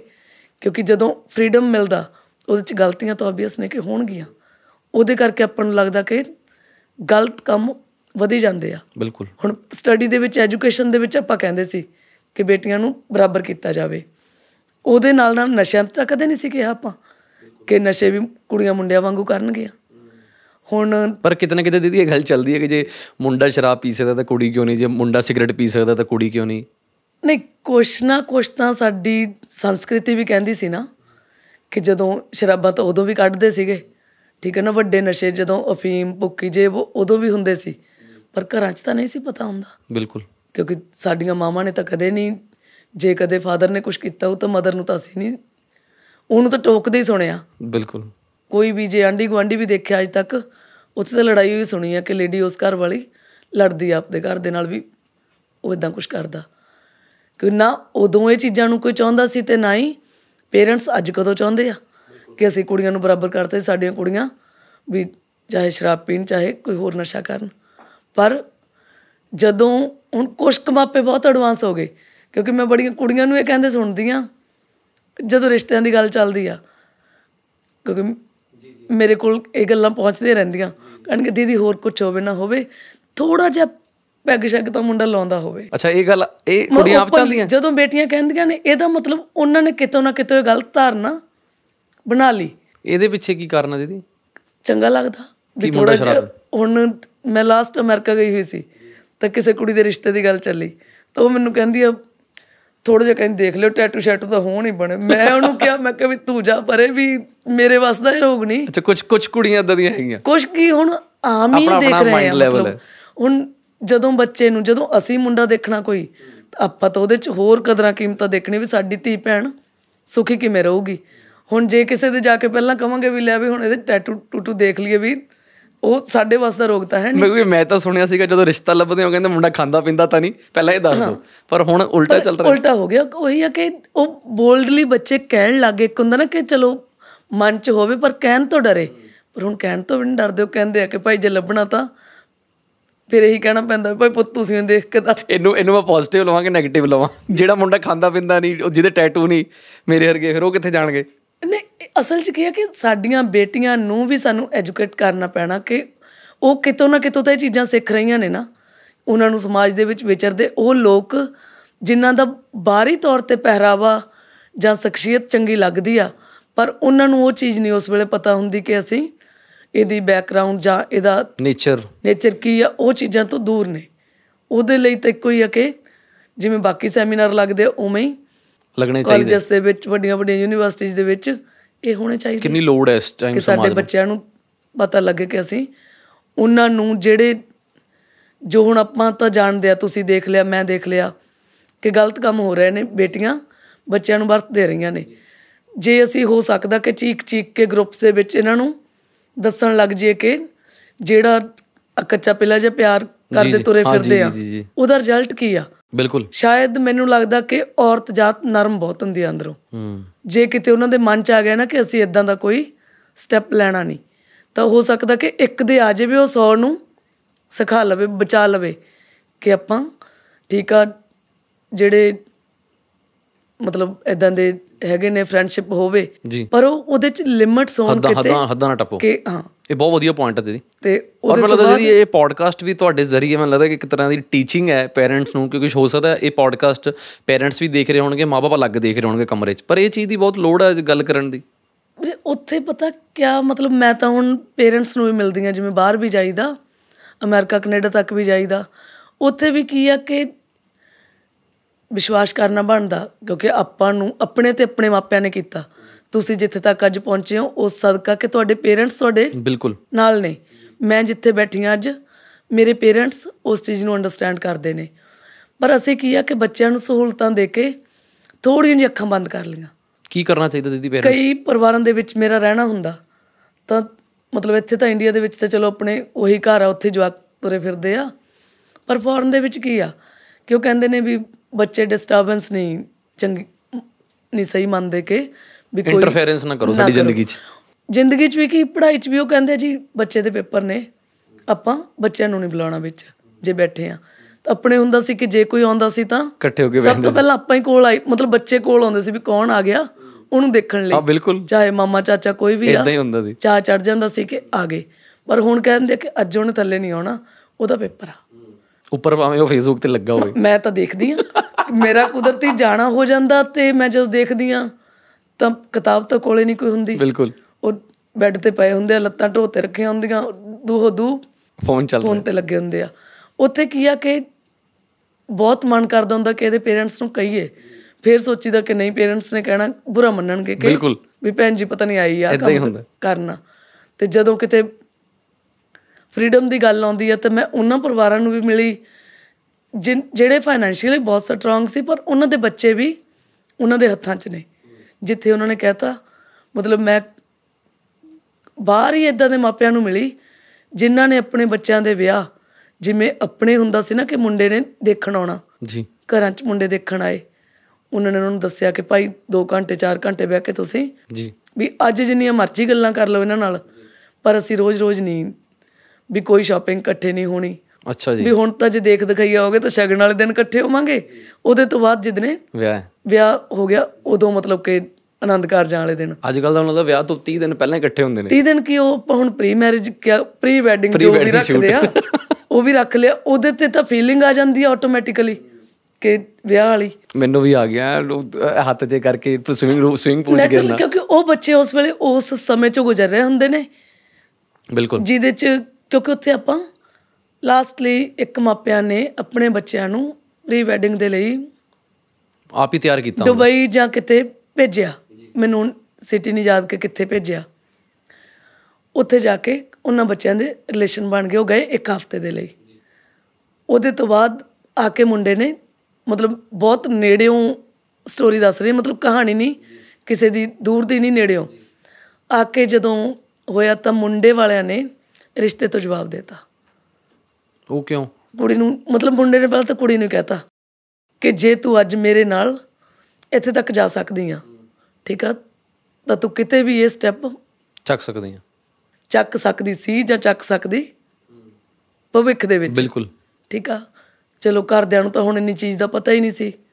ਤਾਂ ਜਦੋਂ ਕੁੜੀ ਦੇ ਬਾਪ ਨੂੰ ਇਹ ਚੀਜ਼ ਪਤਾ ਲੱਗੀ ਤਾਂ ਉਹਨੂੰ ਅਟੈਕ ਹੋ ਗਿਆ।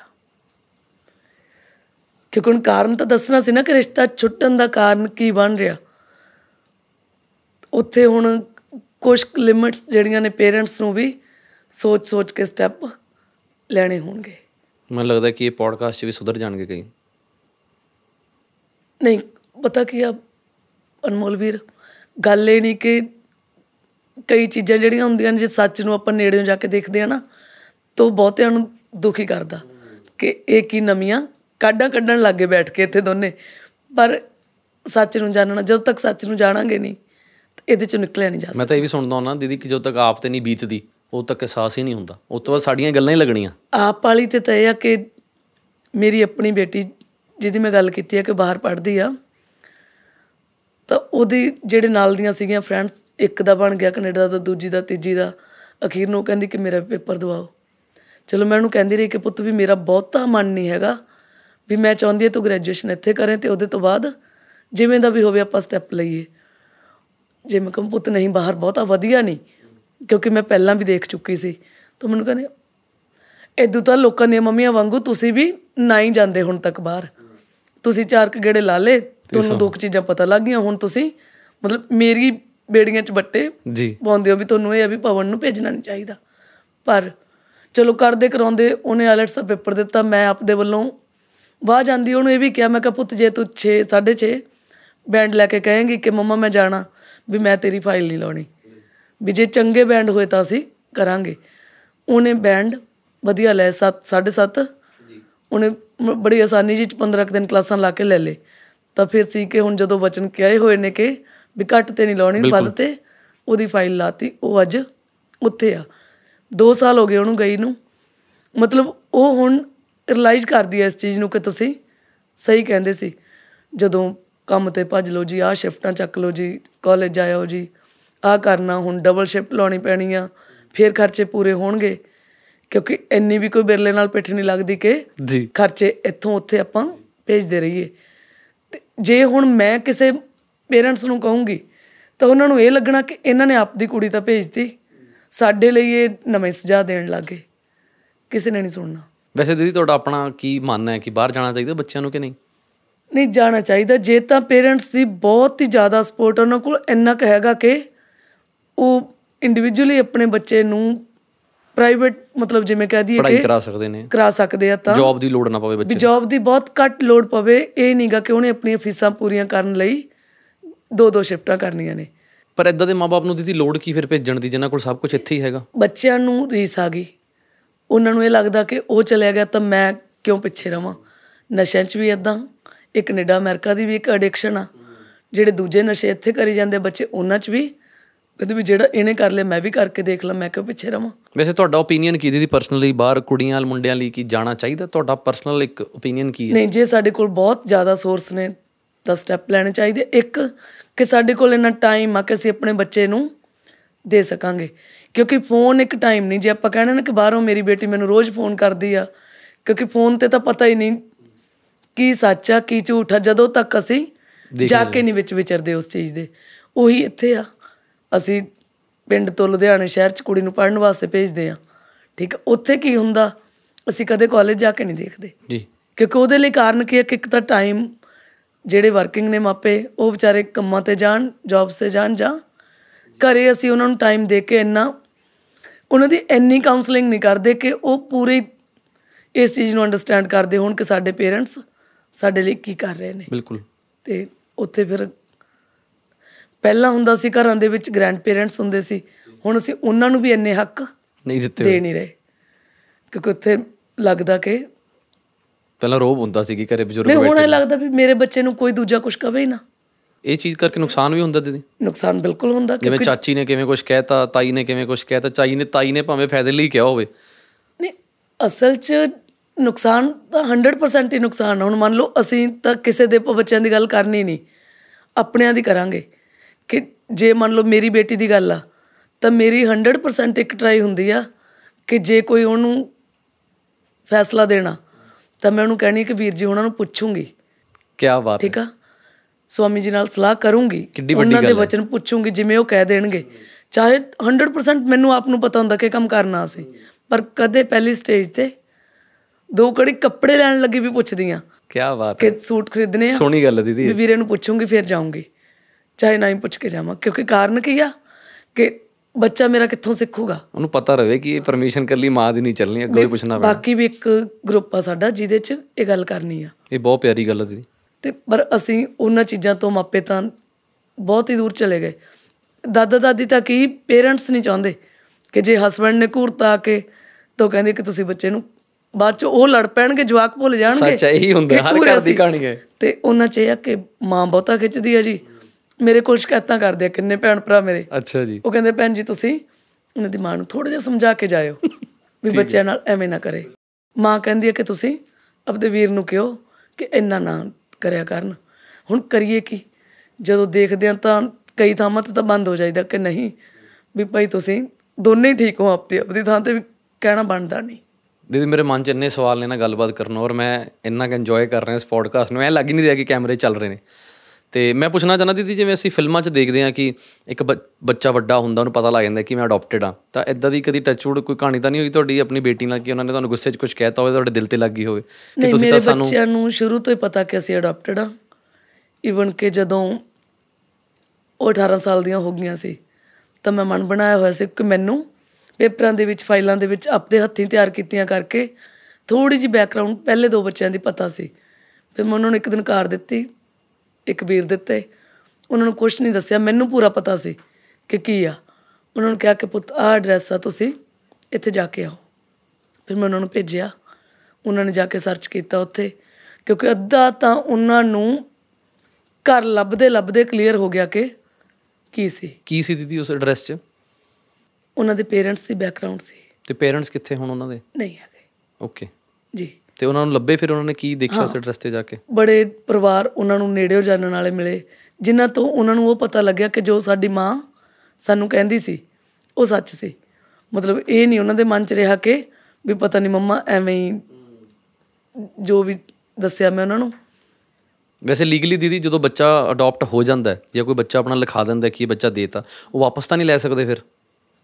ਨਹੀਂ ਵਾਪਸ ਲੈ ਨਹੀਂ ਸਕਦੇ ਬਟ ਜੇ ਪਹਿਲੇ ਟਾਈਮ ਦੇ ਵਿੱਚ ਕਿਉਂਕਿ ਐਡਜਸਟਮੈਂਟ ਤਾਂ ਆਪਾਂ ਨੂੰ ਬਹੁਤ ਛੇਤੀ ਪਤਾ ਲੱਗ ਜਾਂਦੀ ਹੈ ਨਾ ਕਿਉਂਕਿ ਬਾਅਦ ਚੋਂ ਤਾਂ ਜੇ ਬਾਇਓਲੋਜੀਕਲ ਬੱਚਿਆਂ ਦਾ ਪੇਰੈਂਟਸ ਦਾ ਬੱਚਾ ਜਿਹੜਾ ਉਹ ਖਰਾਬ ਹੋ ਜਾਵੇ ਤਾਂ ਉਹਨੂੰ ਕਿਹੜਾ ਕਿਤੇ ਸਿੱਟਦੇ ਆ ਜਾਂ ਦਿੰਦੇ ਆ? ਜੀ ਜੀ ਜੀ ਜੀ। ਫਿਰ ਉਹਦੇ ਨਾਲ ਉਸੇ ਤਰੀਕੇ ਮਤਲਬ ਆਪਦੇ ਆਪ ਨੂੰ ਫਿੱਟ ਰੱਖਣਾ ਪਊਗਾ। ਤੇ ਜਿਹੜੇ ਦੀਦੀ ਬੱਚੇ ਅਡਾਪਟ ਕਰਨਾ ਚਾਹੁੰਦੇ ਨੇ, ਲੋਕ ਬਹੁਤ ਕਾਲਸ ਕਰਦੇ ਨੇ ਸਾਨੂੰ। ਇੱਕ ਲੀਗਲ ਵੇ ਕੀ ਹੈ ਬੱਚਾ ਅਡਾਪਟ ਕਰਨ ਦਾ ਔਰ ਕਿੰਨੀ ਕੁ ਵੇਟਿੰਗ ਹੈ ਅੱਜ ਇੱਕ ਬੇਟੀ ਜਾਂ ਬੇਟਾ ਅਡਾਪਟ ਕਰਨਾ ਹੋਵੇ? ਸੈਂਟਰਲ ਗਵਰਨਮੈਂਟ ਦੀ ਵੈਬਸਾਈਟ ਆ gara.nic.in ਜਿਹਦੇ ਤੇ ਆਨਲਾਈਨ ਮਾਪੇ ਰਜਿਸਟਰਡ ਕਰਦੇ ਆ। ਜਦੋਂ ਉਹਨਾਂ ਦੀ ਟਰਨ ਆਉਂਦੀ ਆ, ਉਦੋਂ ਉਹਨਾਂ ਨੂੰ ਬੱਚਾ ਗੋਦ ਮਿਲਦਾ, ਜਿਵੇਂ ਅੱਜ 2.5 3 ਸਾਲ ਜਾਂ ਇਹਦੇ ਤੋਂ ਵੀ ਵੱਧ ਦਾ ਟਾਈਮ ਲੱਗ ਰਿਹਾ ਮਾਪਿਆਂ ਨੂੰ। ਤੇ ਉਹਦੇ ਵਿੱਚ ਚੁਆਇਸ ਆ ਮੇਲ ਫੀਮੇਲ ਆਪਾਂ ਕੀ ਲੈਣਾ? ਤੇ ਜੇ ਆਪਣੇ ਕੋਲ ਦੋ ਬੱਚੇ ਆਲਰੇਡੀ ਹੈਗੇ ਨੇ ਫਿਰ ਆਪਾਂ ਅਪਲਾਈ ਨਹੀਂ ਕਰ ਸਕਦੇ। ਕਈ ਲੋਕ ਇੱਕ ਹੋਰ ਵੀ ਰੁਝਾਨ ਲੋਕਾਂ 'ਚ ਵਧਿਆ ਜਿਹਦੇ ਕੋਲ ਦੋ ਬੇਟੀਆਂ ਉਹ ਬੇਟਾ ਲੈਣ ਤੁਰਿਆ ਹੋਇਆ।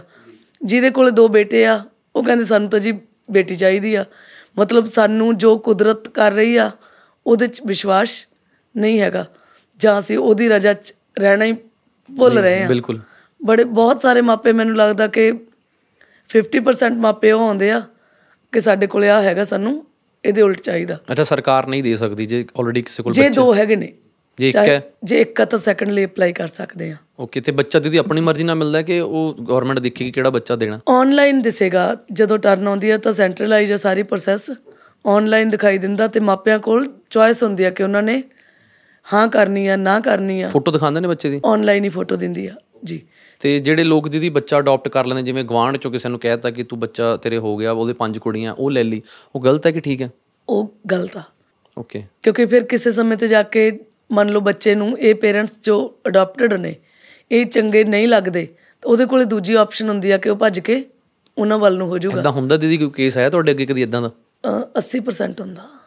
ਇਹ ਕਿੱਦਾਂ 20% ਕੇਸ ਸਕਸੈਸਫੁਲ ਰਹਿੰਦੇ ਕੋਈ ਇੱਕ ਅੱਧਾ ਕੇਸ ਦੀਦੀ ਸਾਨੂੰ ਦੱਸੋ ਸੋ ਦੈਟ ਉਹ ਲੋਕ ਜਾਗਰੂਕ ਹੋਣ ਜਿਹੜੇ ਇਲੀਗਲ ਤਰੀਕੇ ਨਾਲ ਬੱਚਾ ਅਡਾਪਟ ਕਰ ਲੈਂਦੇ ਨੇ।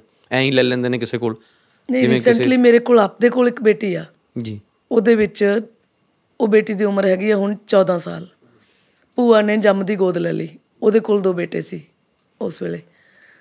ਤਾਂ ਸਡਨਲੀ ਘਰ ਦੇ ਵਿੱਚ ਕੋਈ ਇਦਾਂ ਦੀ ਘਟਨਾ ਘਟੀ ਕਿ ਭੂਆ ਦੇ ਬੇਟੇ ਤੇ ਉਸ ਬੇਟੀ ਦੇ ਵਿੱਚ ਕੋਈ ਗੱਲਬਾਤ ਹੋ ਗਈ ਇਦਾਂ ਤਾਂ ਜਦੋਂ ਉਹ ਗੱਲਬਾਤ ਬਾਇਓਲੋਜੀਕਲ ਪੇਰੈਂਟਸ ਨੂੰ ਪਤਾ ਲੱਗੀ ਤਾਂ ਨੇਚਰਲੀ ਆ ਕਿ ਉਹਨਾਂ ਦਾ ਵੀ ਅੰਦਰ ਤੜਫਿਆ ਤੇ ਉਹਨਾਂ ਨੇ ਸਟੈਪ ਲੈ ਲਿਆ। ਕੰਪਲੇਂਟ ਕਰਤੀ। ਕੰਪਲੇਂਟ ਕਰਤੀ।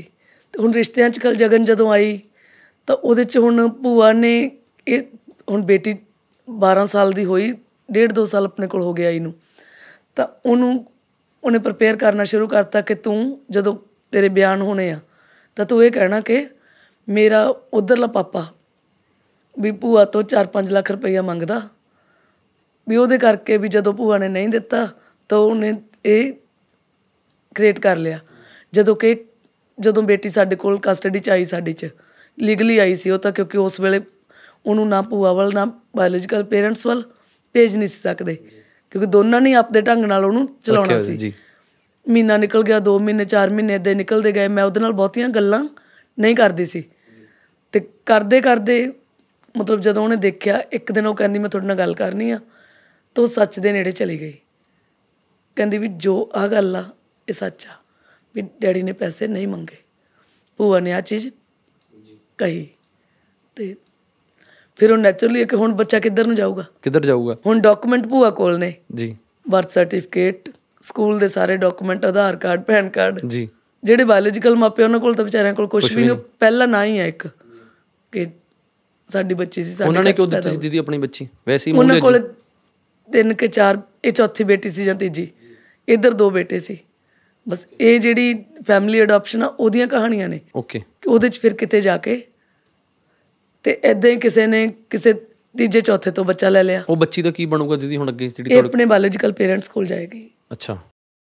ਓਕੇ ਤੇ ਹੁਣ ਉਹ ਗਵਰਨਮੈਂਟ ਉਹਨਾਂ ਨੂੰ ਦੇਗੀ ਕੋਰਟ ਕੋਰਟ ਦੇਗੀ। ਤੇ ਦੀਦੀ ਜਿਹੜੇ ਬੱਚੇ ਹੁਣ ਤੁਹਾਡੇ ਕੋਲ ਆਉਂਦੇ ਨੇ ਅੱਜ ਤੱਕ ਕੋਈ ਫਿਗਰ ਯਾਦ ਆ? ਤੁਸੀਂ ਕਿੰਨੀਆਂ ਬੱਚੀਆਂ ਨੂੰ ਹੁਣ ਤੱਕ ਜਿਹੜਾ ਬਚਾ ਚੁੱਕੇ ਹੋ? ਬਚਾਉਣ ਵਾਲਿਆਂ ਦੀ ਗਿਣਤੀ ਤਾਂ ਹਜ਼ਾਰਾਂ ਚ ਜੀ। ਜਿਹੜੀ ਅਡਾਪਸ਼ਨ ਆ ਉਹ 350 ਤੋਂ ਉੱਪਰ ਲੀਗਲ ਅਡਾਪਸ਼ਨ ਹੋ ਚੁੱਕੀ ਆ। 20 ਸਾਲਾਂ ਚ? ਨਹੀਂ 2005 ਤੋਂ ਬਾਅਦ। 2005 ਤੋਂ ਲੈ ਕੇ ਹੁਣ ਤੱਕ 350 ਬੱਚਿਆਂ ਦੀ। ਤੇ ਉਹ ਸਾਰੇ ਆਪਣੇ ਆਪਣੇ ਘਰਾਂ 'ਚ ਖੁਸ਼ ਨੇ? ਵੱਡੇ ਹੋ ਗਏ ਕੁਛ ਕੁ ਵਿਆਹੇ ਵੀ ਗਏ ਕੁਛ ਕੁ ਮੈਨੂੰ ਲੱਗਦਾ ਅੱਧਿਓਂ ਵੱਧ ਅਮਰੀਕਾ ਕੈਨੇਡਾ ਚ ਬੈਠੇ ਹੋਣਗੇ। ਕਿਵੇਂ ਮਹਿਸੂਸ ਹੁੰਦਾ ਦੀਦੀ ਜਦੋਂ ਇੱਕ ਤੁਸੀਂ ਇੱਕ ਤਰ੍ਹਾਂ ਦਾ ਜੀਵਨ ਦਾਨ ਹੀ ਮੈਂ ਕਹਿ ਸਕਦਾ ਕਿਸੇ ਦੀ ਕਿਸੇ ਨੂੰ ਫਲੈਸ਼ ਚੋਂ ਚੱਕ ਕੇ ਤੁਸੀਂ ਉਹਦੀ ਕਿਸਮਤ ਬਦਲਤੀ ਉਹਨੂੰ ਚੱਕ ਕੇ ਕਿੱਥੇ ਭੇਜਤਾ ਇੱਕ ਤੁਸੀਂ ਬਹੁਤ ਵੱਡਾ ਰੋਲ ਅਦਾ ਕਰ ਰਹੇ ਹੋ। ਇੱਥੇ ਅਨਮੋਲ ਵੀਰ ਮੈਨੂੰ ਲੱਗਦਾ ਕਿ ਕੰਮ ਤੁਸੀਂ ਵੀ ਕਰ ਰਹੇ ਹੋ ਕੰਮ ਅਸੀਂ ਵੀ ਕਰ ਰਹੇ ਹਾਂ। ਸ਼ਾਇਦ ਵਾਹਿਗੁਰੂ ਨੇ ਆਪਾਂ ਨੂੰ ਨਿਮਿੱਤ ਬਣਾਇਆ। ਕਿਉਂਕਿ ਜਿੰਨੇ ਕੁ ਮਰੀਜ਼ਾਂ ਦਾ ਤੁਸੀਂ ਕਰੀ ਜਾਂਦੇ ਹੋ ਤਾਂ ਸ਼ਾਇਦ ਪਤਾ ਨਹੀਂ ਕਿੰਨੇ ਕੁ ਹੁਣ ਉਹਨਾਂ ਚ ਮਰ ਜਾਂਦੇ। ਬਿਲਕੁਲ। ਇਲਾਜ ਦੇ ਖਰਚੇ ਨਾ ਚੁੱਕਦੇ ਹੋਈ ਉਹਨਾਂ ਨੇ ਘਰਾਂ 'ਚ ਹੀ ਮਰ ਜਾਣਾ ਸੀ। ਤੇ ਇੱਧਰ ਬੱਚਿਆਂ ਦੀ ਕਹਾਣੀ ਆ ਗਈ। ਤਾਂ ਇੱਥੇ ਆਪਾਂ ਕੁਝ ਨਹੀਂ ਕਰ ਰਹੇ ਨਾ ਤੁਸੀਂ ਨਾ ਅਸੀਂ। ਤੁਸੀਂ ਇੱਕ ਜ਼ਰੀਆ ਵਾ। ਇੱਕ ਬਿਲਕੁਲ। ਵਾਹਿਗੁਰੂ ਨੇ ਨਿਮਿੱਤ ਬਣਾਤੇ। ਉਹ ਚੰਗਾ ਵੀ ਕਰਾਈ ਜਾ ਮਾੜਾ ਵੀ ਕਰਾਈ ਜਾ ਰਿਹਾ। ਬਹੁਤ ਵਾਰੀ ਕੀ ਹੁੰਦਾ ਕਿ ਕਈ ਵਾਰ ਸਾਡੇ ਕੋਲੋਂ ਬੱਚੇ ਆਏ ਹੁੰਦੇ ਨੇ। ਹੁਣ ਪਿੱਛੇ ਹੀ ਇਦਾਂ ਹੀ ਇਲੀਗਲ ਮੈਰਿਜ ਦੇ ਵਿੱਚੋਂ ਦੋ ਬੱਚੀਆਂ ਸਾਡੇ ਕੋਲ ਆਈਆਂ। ਕਿਸੇ ਕਾਰਨ ਕਰਕੇ ਉਹ ਸਾਡੇ ਕੋਲੋਂ ਚਲੀਆਂ ਗਈਆਂ ਬਿਨਾਂ ਦੱਸੇ। ਤੇ ਉਥੇ ਕੁਝ ਲੋਕ ਉਹ ਨੇ ਜਿਹੜੇ ਕਹਿੰਦੇ ਨੇ ਕਿ ਭਾਈ ਤੁਹਾਡੇ ਕਿਹੜਾ ਵਸਦਾ ਰੋਗ ਆ ਵੀ ਜਿਹੜੀਆਂ ਆਪਦੇ ਮਾਪਿਆਂ ਨੂੰ ਜੰਮਣ ਵਾਲਿਆਂ ਨੂੰ 16 16 ਸਾਲ ਦੀਆਂ ਹੋ ਕੇ ਛੱਡ ਕੇ ਭੱਜ ਆਈਆਂ। ਵੀ ਉਹਨਾਂ ਨੂੰ ਨੇ ਇਹਨਾਂ ਨੇ ਦੇਖਿਆ। ਬਿਲਕੁਲ। ਤੇ ਸਾਡੀ ਸਾਂਝ ਤਾਂ ਉਹੀ ਮਹੀਨਾ 15 ਦਿਨ ਬਿਲਕੁਲ। 20 ਦਿਨ ਦੀ ਇਦਾਂ ਹੁੰਦੀ ਆ ਵੀ ਤੁਹਾਡੇ ਬਾਰੇ ਕੀ ਸੋਚਣਾ ਸੀ? ਕੁਝ ਕਹਿੰਦੇ ਆ ਕਿ ਤੁਹਾਡੀਆਂ ਨਲਾਇਕੀਆਂ ਨੇ। ਤੁਸੀਂ ਸਾਂਭ ਨਹੀਂ ਸਕਦੇ। ਜੀ ਜੀ ਜੀ। ਠੀਕ ਹੈ ਨਾ? ਹੁੰਦਾ। ਜਿਹਦੇ ਕਰਕੇ ਬੱਚੇ ਚਲੇ ਗਏ। ਜੀ। ਉੱਥੇ ਟੁੱਟੀ ਦਾ ਬਹੁਤ ਆ। ਪਰ ਫਿਰ ਇੱਕ- ਦੂਜੇ ਨੂੰ ਹੌਸਲਾ ਦੇ ਲਈਦਾ ਕਿ ਕੋਈ ਗੱਲ ਨਹੀਂ।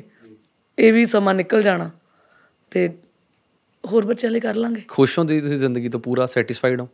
ਬਹੁਤ ਜ਼ਿਆਦਾ ਕਿਉਂਕਿ ਅਸਲ 'ਚ ਕੀ ਹੁੰਦਾ ਵੀਰੇ ਜਿਹੜਾ ਆਪਣੇ ਆਲੇ ਦੁਆਲੇ ਆਪਣਾ ਇੱਕ ਗਰੁੱਪ ਹੁੰਦਾ ਨਾ ਉਹਦੇ ਨਾਲ ਜ਼ਿੰਦਗੀ ਜਿਉਣ ਲੱਗ ਜਾਂਦੇ ਆਪਾਂ।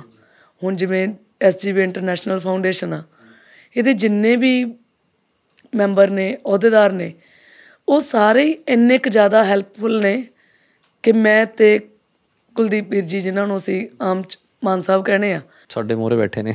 ਇੰਨਾ ਮਤਲਬ ਅਸੀਂ ਦੋ ਵਿੱਚ ਰਹਿ ਕੇ ਕੰਮ ਕਰਦੇ ਆ ਜੀ। ਸਾਰੇ ਕੰਮਾਂ ਨੂੰ ਬਹੁਤ ਨੇੜਿਓਂ ਕਿਉਂਕਿ ਅਸੀਂ 100% ਡਿਵੋਟੀ ਆ ਜਿਹੜੇ ਫਾਊਂਡੇਸ਼ਨ ਦੇ ਬਾਕੀ ਮੈਂਬਰ ਨੇ ਉਹ ਪਰਿਵਾਰਾਂ ਵਾਲੇ ਨੇ ਘਰਾਂ 'ਚ ਨੇ। ਪਰ ਜਦੋਂ ਕਦੇ ਕੋਈ ਗੱਲ ਹੁੰਦੀ ਆ ਉਹ ਮਤਲਬ ਕਹਿਣ ਤੋਂ ਪਹਿਲਾਂ ਸਾਡੇ ਕੋਲ ਹਾਜ਼ਰ ਹੁੰਦੇ ਨੇ। ਹੁਣ ਪਿੱਛੇ ਇੱਕ ਘਟਨਾ ਘਟੀ ਸੀ। ਉਹਦੇ ਤੋਂ ਬਾਅਦ ਤੁਹਾਡੇ ਵਰਗੇ ਭੈਣ ਭਰਾ ਜਿਹੜੇ ਨੇ ਕੁਝ ਹੋਇਆ ਤਾਂ ਮੈਂ ਵੀਰ ਤੋਂ ਪਹਿਲਾਂ ਕੁਲਦੀਪ ਵੀਰੋਂ ਨਹੀਂ ਤਾਂ ਭੱਜੇ ਫਿਰਦੇ ਸੀ ਜੀ ਜੀ ਕੰਮਾਂ ਦੇ ਵਿੱਚ। ਜੀ ਜੀ ਜੀ। ਮੈਂ ਤੁਹਾਨੂੰ ਫੋਨ ਕੀਤਾ ਜੀ ਜੀ ਜੀ। ਕਿ ਅਨਮੋਲ ਵੀਰ ਆ ਆ ਹੋ ਗਿਆ ਵੀ ਇਦਾਂ ਇਦਾਂ ਹੁਣ ਚੱਲ ਰਿਹਾ। ਤਾਂ ਤੁਸੀਂ ਮੈਨੂੰ ਇੱਕੋ ਚੀਜ਼ ਕਹੀ ਕਿ ਫਿਕਰ ਨਹੀਂ ਕਰਨਾ ਵੀ ਵੀ ਸਾਰੇ ਦੀਦੀ ਹੈਗੇ ਆ। ਨਾਲ ਖੜਨ ਜੋਗੇ ਤਾਂ ਦੀਦੀ ਹੈਗੀ ਦੂਜੇ ਦਿਨ ਮੈਂ ਤੁਹਾਡੇ ਨਾਲ ਫਿਰ ਮੈਂ ਮਤਲਬ ਇੱਕ ਹੁੰਦਾ ਕਿ। ਜਿੱਥੇ ਸਾਡਾ ਮਤਲਬ ਅੰਦਰੋਂ ਹੁੰਦੀ ਆ ਉੱਥੇ ਜੀ ਹੁੰਦਾ ਕਿ ਗੱਲ ਕਰੀਏ। ਦੂਜੇ ਦਿਨ ਜਦੋਂ ਮੈਂ ਫੋਨ ਕੀਤਾ ਤਾਂ ਤੁਸੀਂ ਫੋਨ ਚੁੱਕਦੇ ਹੀ ਦੀਦੀ ਫਿਕਰ ਨਹੀਂ ਕਰਨਾ ਧਰਨਾ ਦੱਸੋ ਕਿੱਥੇ ਲਾਉਣਾ? ਮੈਂ ਫਿਰ ਵੀ ਕਿਹਾ ਮਤਲਬ ਮੈਨੂੰ ਐ ਹੁੰਦਾ ਕਿ ਇਹ ਤੁਸੀਂ ਨਹੀਂ ਕਰਨੇ ਕੰਮ। ਏਜ ਵਾਈਜ਼ ਵੀ ਆਪਾਂ ਵੀ ਚਲੋ ਮੈਂ ਵੱਡੀ ਆ ਤੁਸੀਂ ਛੋਟੇ ਹੋ। ਮੈਂ ਕਿਹਾ ਨਹੀਂ ਅਨਮੋਲ ਵੀਰੇ ਆਪਾਂ ਵੀ ਇਦਾਂ ਦਾ ਕੁਝ ਨਹੀਂ ਕਰਨਾ।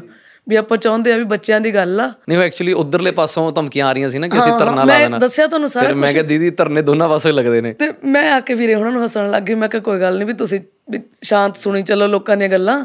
ਮੈਂ ਕਿਹਾ ਮੇਰਾ ਇੱਕ ਵੀਰ ਹੈਗਾ। ਮੈਂ ਕਿਹਾ ਵੀ ਜੇ ਉਹ ਧਰਨੇ ਲਾਉਂਦੇ ਤਾਂ ਵੀ ਧਰਨੇ ਲਾਣ ਵਾਲਾ ਵੀਰ।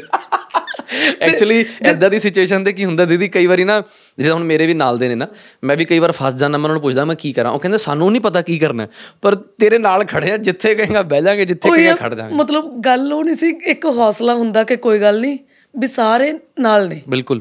ਤੇ ਜਦੋਂ ਉਹ ਹੌਸਲਾ ਹੁੰਦਾ ਫਿਰ ਤਾਂ ਮੈਨੂੰ ਨਹੀਂ ਲੱਗਦਾ ਕਿ ਸਾਡੇ ਨਾਲ ਉਹਦੇ ਤੋਂ ਵੀ ਵੱਡਾ ਜਿਹੜਾ ਸਵਾਮੀ ਜੀ ਦਾ ਸਿਰ ਤੇ ਹੱਥ ਰਹਿੰਦਾ ਬਹੁਤ ਵੱਡੀ ਗੱਲ ਜੀ। ਕਿ ਦਿਨੇ ਰਾਤ ਨੂੰ 24 ਘੰਟੇ ਜਿੱਥੇ ਵੀ ਥੋੜੀ ਜਿਹੀ ਲੱਗਿਆ ਤਾਂ ਉਹ ਜਦੇ ਗਾਈਡੈਂਸ ਆਪਣੀ ਦਿੰਦੇ ਆ।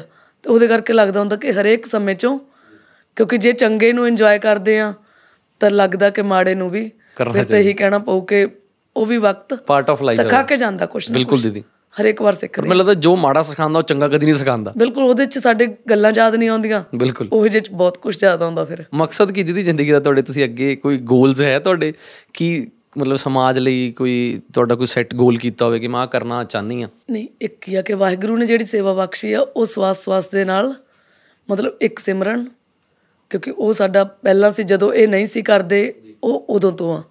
ਤੇ ਦੂਜਾ ਕਿ ਇਨਸਾਨੀਅਤ ਦੀ ਸੇਵਾ, ਜਿਹੜਾ ਰਸਤਾ ਗੁਰੂਆਂ ਪੀਰਾਂ ਨੇ ਇੱਕ ਵਾਰੀ ਦਿਖਾਤਾ, ਹੁਣ ਉਹਦੇ ਤੋਂ ਭਟਕੀਏ ਨਾ, ਅਖੀਰਲੇ ਸਵਾਸ ਤੱਕ ਮਤਲਬ ਇਹਦੇ ਨਾਲ ਹੀ ਹੁਣ ਜੁੜੇ ਰਹੀਏ। ਕਿ ਜਿੰਨਾ ਕੁ ਕਰ ਸਕਦੇ ਆ, ਕਿਉਂਕਿ ਖਾਤਮਾ ਨਹੀਂ ਕਰ ਸਕਦੇ ਜੇ ਆਪਾਂ ਬੁਰਾਈਆਂ ਦਾ। ਤਾਂ ਕਮ ਸੇ ਕਮ ਜਿੰਨਾ ਕੁ ਆਪਾਂ ਤੋਂ ਹੋ ਪਾ ਰਿਹਾ ਉਹਦੇ ਚ ਆਪਣਾ ਯੋਗਦਾਨ ਬਣਦਾ ਪਾਉਂਦੇ ਰਹੀਏ। ਜੀ ਤੁਸੀਂ ਅੱਜ ਤੱਕ ਇੰਨੇ ਕੇਸ ਦੇਖੇ ਨੇ ਅੱਜ ਤੱਕ ਚਲੋ ਹਰ ਸਟੋਰੀ ਤੁਸੀਂ ਦੱਸਿਆ ਹਜ਼ਾਰਾਂ ਹੀ ਸਟੋਰੀਜ਼ ਨੇ। ਪਰ ਕੋਈ ਐਸੀ ਸਟੋਰੀ ਜਿਹਦੇ ਨੇ ਤੁਹਾਡਾ ਵੀ ਦਿਲ ਦਹਿਲਾਤਾ ਹੋਵੇ ਕਿ ਇਹ ਕੀ ਹੋ ਗਿਆ? ਅਨਮੋਲ ਵੀਰ ਬੱਚੇ ਦੀ ਨਾ ਮੈਂ ਸ਼ੁਰੂ ਚ ਇੱਕ ਚੀਜ਼ ਕਹੀ ਸੀ ਕਿ ਹਰੇਕ ਬੱਚੇ ਦੀ ਕਹਾਣੀ ਦੁਖਦਾਇਕ ਆ। ਹੁਣ ਇੱਕ ਵਾਰ ਆਪਣੇ ਲੁਧਿਆਣੇ ਹੀ 12 ਸਾਲ ਦੀ ਬੇਟੀ ਨੇ ਇੱਕ ਬੱਚੇ ਨੂੰ ਵਰਤ ਦਿੱਤਾ। ਜੀ। ਜਦੋਂ ਉਹ ਛੱਡਣ ਗਏ ਸੀ ਤਾਂ ਮੈਂ ਉਹ ਬੱਚੀ ਨੂੰ ਆਪਣੀਆਂ ਅੱਖਾਂ ਨਾਲ ਦੇਖਿਆ। ਤਾਂ ਉਹ ਬੱਚੀ ਦਾ ਭਾਰ ਉਸ ਵੇਲੇ 900 ਗ੍ਰਾਮ ਸੀ। ਤੇ ਜਦੋਂ ਦੇ ਕੇ ਆਏ ਮੈਨੂੰ ਇਧਰੋਂ ਤਾਂ ਮੈਂ ਇਹਨੂੰ ਗੋਦੀ 'ਚ ਲੈ ਰਹੀ ਸੀ। ਦੂਜੇ ਪਾਸਿਓਂ ਮੈਂ ਉਸ 12 ਸਾਲ ਦੀ ਬੱਚੀ ਨੂੰ ਦੇਖ ਦੇਖ ਕੇ ਮੈਂ ਰੋ ਰਹੀ ਸੀ ਖੜੀ। ਮਤਲਬ ਉਹ ਚੀਜ਼ਾਂ ਉਹ ਨੇ ਕਿ ਜੇ ਕਿਤੇ ਉਸ ਵੇਲੇ ਉਹ ਰਿਕਾਰਡਿੰਗਸ ਹੋਣ ਮੈਨੂੰ ਤਾਂ ਲੱਗਦਾ ਸਾਡੀ ਅੱਧੀ ਦੁਨੀਆ ਗਲਤੀਆਂ ਕਰਨੋਂ ਹਟ ਜਾਵੇ। ਉਹਦੇ 'ਚ ਐਸਾ ਕੀ ਸੀ ਦੀਦੀ? ਵੀਰੇ 12 ਸਾਲ ਦੀ ਬੱਚੀ ਬਿਲਕੁਲ ਬੱਚੀ ਮੇਰੇ ਸਾਹਮਣੇ ਖੜੀ ਆ। ਜਦੋਂ ਮੈਂ ਦੇਖਦੀ ਆ ਕਿ ਆ ਇਹਦਾ ਬੱਚਾ ਇੱਕ ਪਾਸੇ ਮਾਪੇ ਖੜੇ ਸੀ। ਟੋਟਲੀ ਹੈਲਪਲੈਸ ਉਹ ਪ੍ਰਵਾਸੀ ਪਰਿਵਾਰ ਸੀ ਦੀਦੀ ਕਿ ਪੰਜਾਬ ਦਾ ਹੀ ਸੀ? ਉਹਦੇ ਬਾਰੇ ਚ ਨਹੀਂ ਦੱਸੂਗੀ। ਜੀ। ਠੀਕ ਆ ਜਦੋਂ ਉਹਨਾਂ ਮਾਪਿਆਂ ਵੱਲ ਝਾਕਦੇ ਸੀ ਤਾਂ ਇਹ ਲੱਗਦਾ ਸੀ ਕਿ ਉਹਨਾਂ ਦਾ ਕਸੂਰ ਕੋਈ ਨਹੀਂ। ਜਦੋਂ ਬੱਚੀ ਵੱਲ ਝਾਕਦੇ ਸੀ ਤਾਂ ਉਹਦੀ ਮਾਂ ਨੇ ਦੱਸਿਆ ਕਿ ਇਹਦੇ ਤਾਂ ਅਜੇ ਪੀਰੀਅਡ ਵੀ ਆਉਣੇ ਸਟਾਰਟ ਨਹੀਂ ਸੀ ਹੋਏ। ਜੀ। ਜਦੋਂ ਉਹਦੇ ਨਾਲ ਇਹ ਘਟਨਾ ਘਟ ਗਈ। ਤੇ ਦੀਦੀ 9 ਮਹੀਨਾ 9 ਮਹੀਨੇ ਬੱਚਾ ਪੇਟ 'ਚ ਹੀ ਰਿਹਾ ਹੋਣਾ? 9 ਮਹੀਨੇ ਤੋਂ ਪਹਿਲਾਂ ਕੇਸ ਹੋ ਗਿਆ। ਉਸੇ ਕਰਕੇ ਬੱਚੇ ਦੀ ਜਿਹੜੀ ਗਰੋਥ ਆ ਕਿਉਂਕਿ ਇੱਕ ਬੱਚਾ ਕਿੰਨਾ ਕੁ ਚਿਰ ਇੱਕ ਬੱਚੇ ਨੂੰ ਪੇਟ 'ਚ ਸੰਭਾਲ ਸਕਦਾ ਸੀ? ਬਿਲਕੁਲ। ਉਹਦੇ ਕਰਕੇ ਉਹ ਬੱਚਾ 8.5 900 ਗ੍ਰਾਮ ਭਾਰ ਦਾ ਸੀ।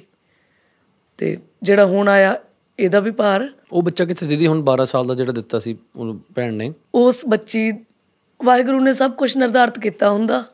ਉਹ ਜਦੋਂ 4-5 ਮਹੀਨੇ ਦੀ ਹੋ ਗਈ ਪਹਿਲਾਂ ਤਾਂ ਉਹਨੇ ਮੈਡੀਕਲੀ ਬਹੁਤ ਦਰਦ ਸਹੇ ਬੱਚੀ ਨੇ। ਤਕਰੀਬਨ ਮੈਨੂੰ ਲੱਗਦਾ ਕਿ ਡੇਢ ਕੁ ਮਹੀਨਾ ਉਹ ਹਸਪੀਟਲ ਰਹੀ। ਡਾਕਟਰ ਮਹਿਕ ਬਾਂਸਲ ਨੇ ਜਿਨ੍ਹਾਂ ਨੇ ਬਹੁਤ ਤਨਦੇਹੀ ਨਾਲ ਉਹਦਾ ਟ੍ਰੀਟਮੈਂਟ ਕੀਤਾ। ਤੇ ਜਦੋਂ ਫਿੱਟ ਹੋ ਗਈ ਤਾਂ ਉਹ ਉਹਦੀ ਅਡਾਪਸ਼ਨ ਕਲਕੱਤਾ ਇੱਕ ਜੱਜ ਦੇ ਘਰ ਹੋਈ। ਜੱਜ ਦੇ ਘਰ? ਹੋਈ। ਜਦੋਂ ਉਹਨਾਂ ਨੇ ਕੇਸ ਅਪਲਾਈ ਕੀਤਾ ਸੀ ਅਡਾਪਸ਼ਨ ਦਾ ਐਡਵੋਕੇਟ ਸੀ ਫਿਰ ਉਹਨਾਂ ਨੇ ਆਪਣੀ ਪ੍ਰੋਮੋਸ਼ਨ ਦੇ ਲਈ ਅੱਗੇ ਸਟੈਪ ਲਏ ਹੋਏ ਸੀ। ਜਿਸ ਦਿਨ ਇਹ ਬੱਚੀ ਉਹਨਾਂ ਨੂੰ ਆਨਲਾਈਨ ਦਿਖਾਈ ਦਿੱਤੀ ਉਹ ਕਹਿੰਦੇ ਮਤਲਬ ਮੈਂ ਕਹਿੰਦੇ ਇਹਨੂੰ ਰਿਜ਼ਰਵ ਕਰਨ ਲਈ ਬਟਨ ਕਲਿੱਕ ਕੀਤਾ ਦੂਜੀ ਸਾਈਡ ਤੇ ਮੇਰੀ ਪ੍ਰੋਮੋਸ਼ਨ ਦੇ ਆਰਡਰ ਆ ਗਏ। ਹੁਣ ਆਪਾਂ ਇਸ ਬੱਚੇ ਨੂੰ ਨਹੀਂ ਕਹਿ ਸਕਦੇ ਕਿ ਇਹ ਅਨਲੱਕੀ ਆ ਜੀ ਜਾਂ ਇਹ ਲੱਕੀ ਹੈ ਲੱਕੀ ਆ ਉਹ ਤਾਂ ਓਵਰ ਲੱਕੀ ਆ ਜਿਹਨੇ ਹੁਣ ਇੱਕ ਮੇਰੇ ਕੋਲ ਅੱਜ ਤੱਕ ਇੱਕ ਬੇਟੀ ਆਈ। ਜਿਹੜੀ ਕੇਸ ਦੇ ਵਿੱਚ ਮੁੰਡੇ ਦਾ ਕੀ ਬਣਿਆ ਫਿਰ ਜਿਹੜੇ ਮੁੰਡੇ ਨੇ ਉਹ ਕਰਮ ਕੀਤਾ ਸੀ ਉਹ ਫੜਿਆ ਗਿਆ ਕਿ ਉਹ ਨਹੀਂ ਪਤਾ ਕਿਉਂਕਿ ਇਹ ਲੀਗਲ ਕੇਸ ਪੁਲਿਸ ਦਾ ਕੰਮ ਆ। ਓਕੇ ਉਹਦੇ ਚ ਆਪਣਾ ਰੋਲ ਕੋਈ ਨਹੀਂ ਨਹੀਂ। ਹਾਂ। ਐਦਾਂ ਇੱਕ ਬੱਚੀ ਮੇਰੇ ਕੋਲ ਆਈ ਸੀ ਉਹਨੇ ਅੰਮ੍ਰਿਤਸਰ ਚ ਵਰਤ ਲਿਆ। ਜੀ। ਪਹਿਲੇ ਮਾਪਿਆਂ ਨੇ 6000 ਦੀ ਦੂਜਿਆਂ ਨੂੰ ਦਿੱਤੀ। 6000 ਰੁਪਏ ਦੀ? ਦਿੱਤੀ ਉਸ ਵੇਲੇ ਦੂਜਿਆਂ ਨੂੰ। ਸਡਨਲੀ ਦੂਜੀ ਮਦਰ ਦੀ ਡੈਥ ਹੋ ਗਈ। ਉਹਨਾਂ ਨੇ ਹੱਥੋਂ ਹੱਥੀ ਕਿਤੇ ਦੂਰ ਪਾਰ ਰਿਸ਼ਤੇਦਾਰ ਤੀਜਿਆਂ ਨੂੰ ਦਿੱਤੀ। ਮਤਲਬ ਕਰਦੇ ਕਰਾਉਂਦੇ ਤੀਜੇ ਹੱਥ ਆਪਣੇ ਲੁਧਿਆਣੇ ਆ ਗਈ ਉਹ। ਜਿੱਥੇ ਲੁਧਿਆਣੇ ਆਈ ਪਤਾ ਨਹੀਂ ਵਾਹਿਗੁਰੂ ਨੂੰ ਕੀ ਪਾਉਂਦਾ ਸੀ ਉਸ ਮਦਰ ਦੀ ਵੀ ਡੈਥ ਹੋਈ। ਜਿਹਦੇ ਹੱਥੋਂ ਜਾ ਰਹੀ ਸੀ ਉਹ ਮਦਰ ਦੀ ਤੀਜੀ death ਮਦਰ ਦੀ ਡੈਥ ਹੋ ਗਈ। ਪਹਿਲਾਂ ਉਹ ਮਦਰ ਦੀ ਜਿਹਨੇ ਉਹਨੇ ਜਨਮ ਦਿੱਤਾ। 6000 ਦੀ ਦੇਤੀ। ਅੱਛਾ ਉਹ ਮਦਰ ਨੇ 6000 ਦੀ ਉਹ ਤਾਂ ਦੇਤੀ। ਛੁੱਟੀ ਗਿਆ। ਦੂਜੀ ਮਰ ਗਈ ਤੀਜੀ ਵੀ ਆ ਕੇ। ਉਹ ਵੀ ਮਰ ਗਈ। ਸਾਨੂੰ ਪਤਾ ਲੱਗ ਗਿਆ ਇਸ ਕੇਸ ਦਾ ਤਾਂ ਅਸੀਂ ਹੁਣ ਉਹਦੀ ਕਸਟਡੀ ਲੈਣ ਲਈ ਆਏ। ਤੁਹਾਨੂੰ ਡਰ ਨਹੀਂ ਲੱਗਿਆ ਕਿ ਦੋ ਬਾਰੇ ਪਤ- ਨਹੀਂ ਜਦੋਂ ਉਹਦੀ ਕਸਟਡੀ ਲਈ ਲੈਣ ਲਈ ਘਰ ਆਏ ਤਾਂ ਡਾਕੂਮੈਂਟੇਸ਼ਨ ਹੁੰਦੀ ਹੈ ਥੋੜੀ ਜੀ ਜਦੋਂ ਉਹਨੂੰ ਦੇਖਿਆ ਕਿ ਉਹ ਬੱਚੀ ਨੇ ਚੁੰਗਣੀ ਦੇ ਵਿੱਚ ਫਟੀ ਹੋਈ ਚਾਹ ਮਤਲਬ ਖਰਾਬ ਚਾਹ ਪੀ ਮਤਲਬ ਪਾ ਕੇ ਦਿੱਤੀ ਹੋਈ ਉਹ ਪੀ ਰਹੀ ਆ ਉਧਰ ਉਹਦੀ ਮਾਂ ਦਾ ਜਿਹੜੇ ਅੰਤਮ ਰਸਮਾਂ ਦੇ ਤਹਿਤ ਪਾਠ ਪ੍ਰਕਾਸ਼ ਹੋਏ ਹੋਏ ਨੇ ਉਹ ਹੋਏ ਹੋਏ ਨੇ। ਤਾਂ ਅਸੀਂ ਦੇਖਿਆ ਵੀ ਬੱਚੀ ਉਹਦੀ ਛਾਤੀ ਪੂਰੀ ਜੁੜੀ ਹੋਈ ਆ। ਤਾਂ ਮੈਂ ਤੇ ਮੇਰੇ ਵੀਰ ਸੀ ਨਾਲ ਤਾਂ ਅਸੀਂ ਸੋਚਿਆ ਵੀ ਪੇਪਰ ਵਰਕ ਤਾਂ ਬਾਅਦ ਚ ਹੁੰਦਾ ਵੀ ਇਹਨਾਂ ਨੇ ਕਿਹੜਾ ਵਿਚਾਰਿਆਂ ਨੇ ਇੱਥੋਂ ਕਿਤੇ ਚਲੇ ਜਾਣਾ। ਬਿਲਕੁਲ। ਵੀ ਪਹਿਲਾਂ ਬੱਚੀ ਨੂੰ ਲੈ ਕੇ ਇਹਨੂੰ ਡਾਕਟਰ ਕੋਲ ਲੈ ਜਾਈਏ। ਬਿਲਕੁਲ। ਤਾਂ ਮੈਂ ਉਹਨੂੰ ਬੱਚੀ ਨੂੰ ਲੈ ਕੇ ਡਾਕਟਰ ਕੋਲ ਲੈ ਕੇ ਉਹਦਾ ਟ੍ਰੀਟਮੈਂਟ ਸ਼ੁਰੂ ਹੋਇਆ। ਕਰਦੇ ਕਰਾਉਂਦੇ ਜਦੋਂ ਅਸੀਂ ਐਸਜੀਬੀ ਹੋਮ ਪਹੁੰਚੇ, ਤਾਂ ਇੱਕ ਵੀਰ ਦਾ ਕੈਨੇਡਾ ਤੋਂ ਫੋਨ ਆ ਰਿਹਾ ਵਾ। ਕੁਦਰਤੀ ਸਵਾਮੀ ਜੀ ਉੱਥੇ ਆਏ ਹੋਏ ਸੀ, ਉਹ ਮੈਂ ਉਹਨਾਂ ਦੀ ਗੋਦੀ 'ਚ ਦੇਤੀ ਜਾ ਕੇ। ਤਾਂ ਉਹ ਵੀਰ ਮੈਨੂੰ ਪੁੱਛਦੇ, ਭੈਣ ਜੀ, ਕੀ ਕਰਦੇ ਹੋ?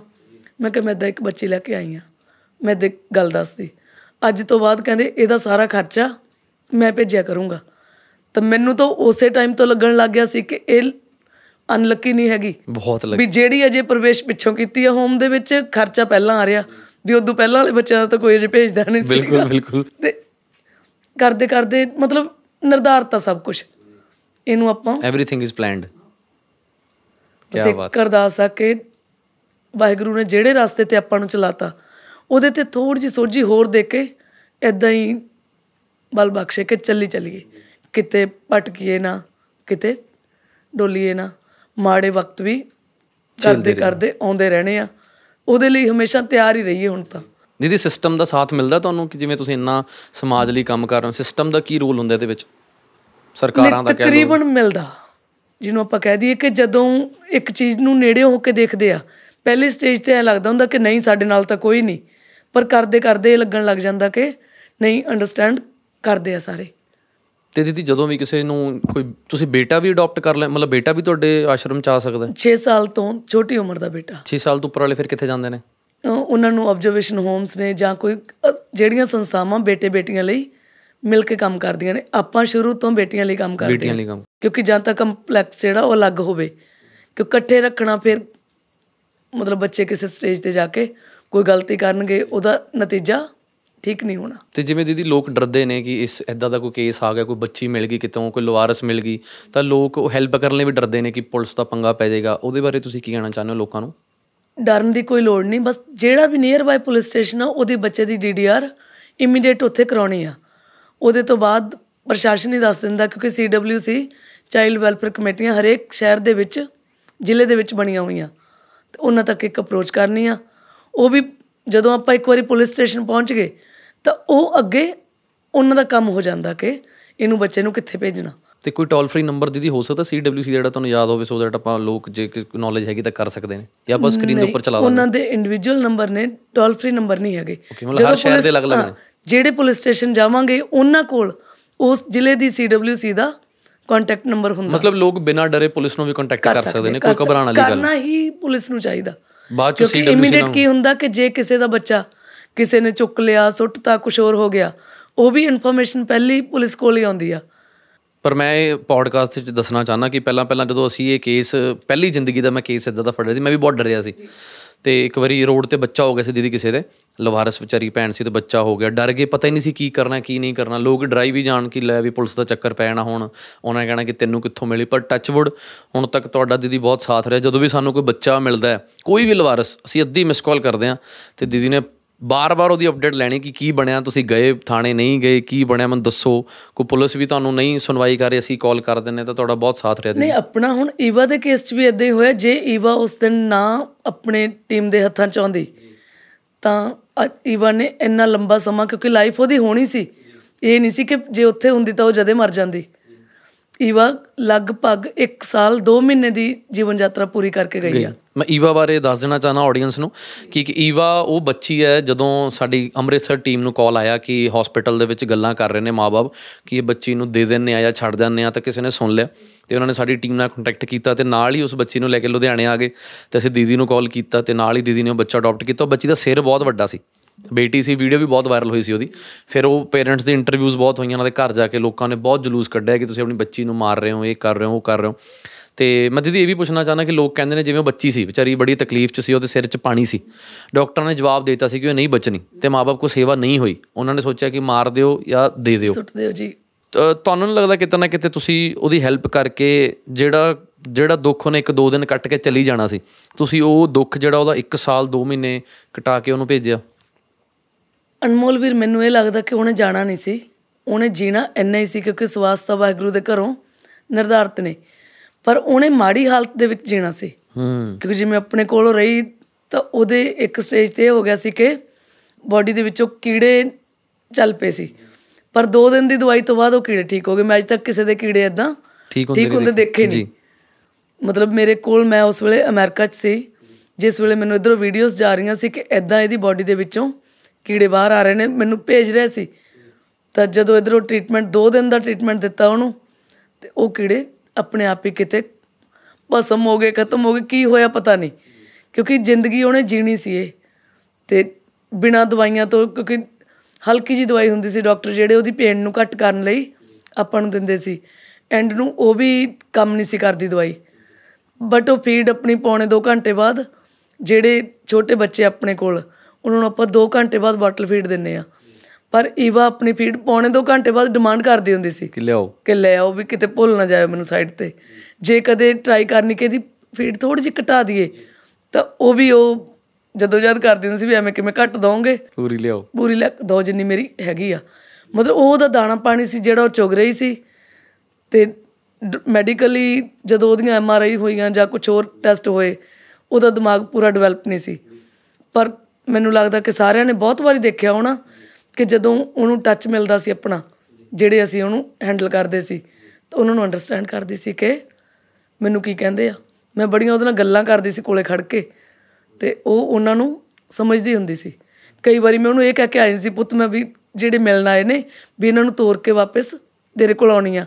ਤਾਂ ਉਹਨੂੰ ਵੀ ਅੰਡਰਸਟੈਂਡ ਕਰਦੀ ਹੁੰਦੀ ਸੀ ਵੀ ਇਹਨੇ ਵਾਪਸ ਆ ਜਾਣਾ ਮੇਰੇ ਕੋਲ। ਹੁਣੀ ਆ ਜਾਣਾ। ਜੀ ਮੈਨੂੰ ਤਾਂ ਬਹੁਤ ਵਧੀਆ ਲੱਗ ਰਿਹਾ ਜੀ ਤੁਹਾਡੇ ਨਾਲ ਪੋਡਕਾਸਟ ਕਰਕੇ ਤੇ ਬਹੁਤ ਥੈਂਕ ਯੂ ਹੈ ਸਾਡੇ ਸਾਰਿਆਂ ਵੱਲੋਂ ਸਮਾਜ ਵੱਲੋਂ ਕਿ ਤੁਹਾਡੇ ਵਰਗੇ ਜਿਹੜੀਆਂ ਭੈਣਾਂ ਐਗਜ਼ਿਸਟ ਕਰ ਰਹੀਆਂ ਨੇ ਔਰ ਤੁਸੀਂ ਦੁਨੀਆ 'ਚ ਆਏ ਹੋ ਕਿ ਜਿਹੜਾ ਇੰਨੀਆਂ ਬੱਚੀਆਂ ਨੂੰ ਹੁਣ ਤੱਕ ਤੁਸੀਂ ਜੀਵਨ ਦਾਨ ਦਿੱਤਾ ਹੈ ਔਰ ਸਾਡੇ ਸਾਰਿਆਂ ਵੱਲੋਂ ਸਮਾਜ 'ਚ ਜਿੰਨੇ ਵੀ ਪੋਡਕਾਸਟ ਦੇ ਰਹੇ ਨੇ ਮੈਂ ਉਹਨਾਂ ਵੱਲੋਂ ਤੁਹਾਡਾ ਥੈਂਕ ਯੂ ਕਰਦਾ ਕਿ ਤੁਸੀਂ ਆਪਣੀ ਲਾਈਫ ਲਗਾ ਕੇ ਅ, ਆਪਣੀ ਲਾਈਫ ਡੈਡੀਕੇਟ ਕਰ ਰਹੇ ਹੋ ਜਿਹੜੀ ਤੁਸੀਂ ਆਹ ਬੱਚੀਆਂ ਲਈ ਜਿਨ੍ਹਾਂ ਨੂੰ ਸ਼ਾਇਦ ਅ, ਉਹਨਾਂ ਦੇ ਮਾਪੇ ਸੁੱਟ ਦਿੰਦੇ ਨੇ ਜਾਂ ਨਹੀਂ ਸਮਝ ਪਾਉਂਦੇ। ਬਹੁਤ ਥੈਂਕ ਯੂ ਕਰਦੇ ਦੀ ਤੁਹਾਡਾ। ਇੱਕ ਬੇਨਤੀ ਆਪਾਂ ਦੋਨੇ ਰਲ ਕੇ ਕਰ ਦਿੰਨੇ ਆਪਣੀਆਂ ਉਹਨਾਂ ਭੈਣਾਂ ਨੂੰ ਜਿਹੜੀਆਂ ਵੀ ਇਸ ਪੋਡਕਾਸਟ ਨੂੰ ਸੁਣਦੀਆਂ ਨੇ।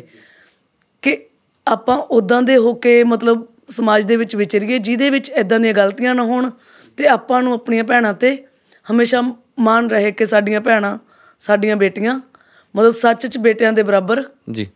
ਕਰ ਸਕਦੀਆਂ ਨੇ। ਮੈਂ ਤਾਂ ਕਹਿੰਦਾ ਕਿ ਜਿਹਦੀ ਬੇਟਿਆਂ ਤੇ ਬੇਟੀਆਂ 'ਚ ਡਿਫਰੈਂਸ ਹੀ ਨਹੀਂ ਹੋਣਾ ਚਾਹੀਦਾ ਪਰ ਜੇ ਗਲਤੀ ਹੋ ਵੀ ਜਾਂਦੀ ਹੈ ਤਾਂ ਉਹਨੂੰ ਹੈਂਡਲ ਕਿਵੇਂ ਕਰਨਾ ਇਹ ਮੈਨੂੰ ਲੱਗਦਾ ਜ਼ਿਆਦਾ ਵੱਡੀ ਗੱਲ ਹੈ। ਆਪਾਂ ਇਹ ਤਾਂ ਨਹੀਂ ਸੋਚ ਸਕਦੇ ਕਿ ਗਲਤੀਆਂ ਨਹੀਂ ਹੋਣਗੀਆਂ ਹੋਣਗੀਆਂ ਹੁੰਦੀਆਂ ਆਈਆਂ ਨੇ ਪਰ ਉਹ ਗਲਤੀ ਹੋਣ ਤੋਂ ਬਾਅਦ ਉਹ ਸਿਚੁਏਸ਼ਨ ਮੈਨੇਜ ਕਿਵੇਂ ਕਰਨੀ ਹੈ ਉਹ ਮੈਨੂੰ ਲੱਗਦਾ ਜ਼ਿਆਦਾ ਵੱਡੀ ਗੱਲ ਹੈ। ਔਰ ਜਿਵੇਂ ਇਸ ਪੋਡਕਾਸਟ ਤਕਰੀਬਨ ਅਸੀਂ ਸਾਰੀਆਂ ਗੱਲਾਂ ਹੀ ਖੁੱਲ ਕੇ ਕੀਤੀਆਂ ਮੈਨੂੰ ਤਾਂ ਮਤਲਬ ਮੇਰੇ ਦਿਲ ਦੀਆਂ ਸਾਰੀਆਂ ਹੀ ਗੱਲਾਂ ਹੋਈਆਂ। ਫਿਰ ਵੀ ਤੁਹਾਡੇ ਮਨ 'ਚ ਕੋਈ ਸਵਾਲ ਜਵਾਬ ਹੋਇਆ ਜਿਹੜਾ ਤੁਸੀਂ ਹੋਰ ਦੀਦੀ ਨਾਲ ਕਰਨਾ ਚਾਹੁੰਦੇ ਤੁਸੀਂ ਪਲੀਜ਼ ਕਮੈਂਟ ਕਰਿਓ। ਮੈਂ ਕੋਸ਼ਿਸ਼ ਕਰੂੰਗਾ ਕਿ ਦੁਬਾਰਾ ਦੀਦੀ ਕੋਲ ਟਾਈਮ ਲੈ ਕੇ ਪੋਡਕਾਸਟ ਕਰੀਏ ਤੇ ਤੁਹਾਡੇ ਸਾਰੇ ਡਾਊਟਸ ਕਲੀਅਰ ਕਰੀਏ। ਫਿਲਹਾਲ ਲਈ ਬਹੁਤ ਬਹੁਤ ਧੰਨਵਾਦ ਦੀਦੀ।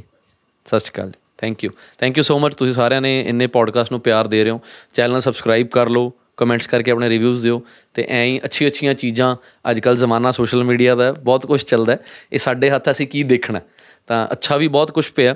ਤਾਂ ਹੋ ਸਕੇ ਆਪਣਾ ਮਾਈਂਡ ਉਸ ਹਿਸਾਬ ਨਾਲ ਡਿਵੈਲਪ ਕਰੋ ਕਿ ਆਪਾਂ ਅੱਛੀਆਂ ਅੱਛੀਆਂ ਚੀਜ਼ਾਂ ਦੇਖੀਏ, ਜਿਹਦੇ ਚ ਕੁਝ ਸਿੱਖਣ ਨੂੰ ਮਿਲੇ। ਰੈਦਰ ਦੈਨ ਸਾਰੀਆਂ ਸਾਰਾ ਦਿਨ ਰੀਲਾਂ ਦੇਖ ਦੇਖ ਕੇ ਤੇ ਸ਼ਾਮ ਤੱਕ ਪਤਾ ਹੀ ਨਾ ਲੱਗੇ ਕਿ ਅੱਜ ਸਿੱਖੇ ਕੀ ਆ।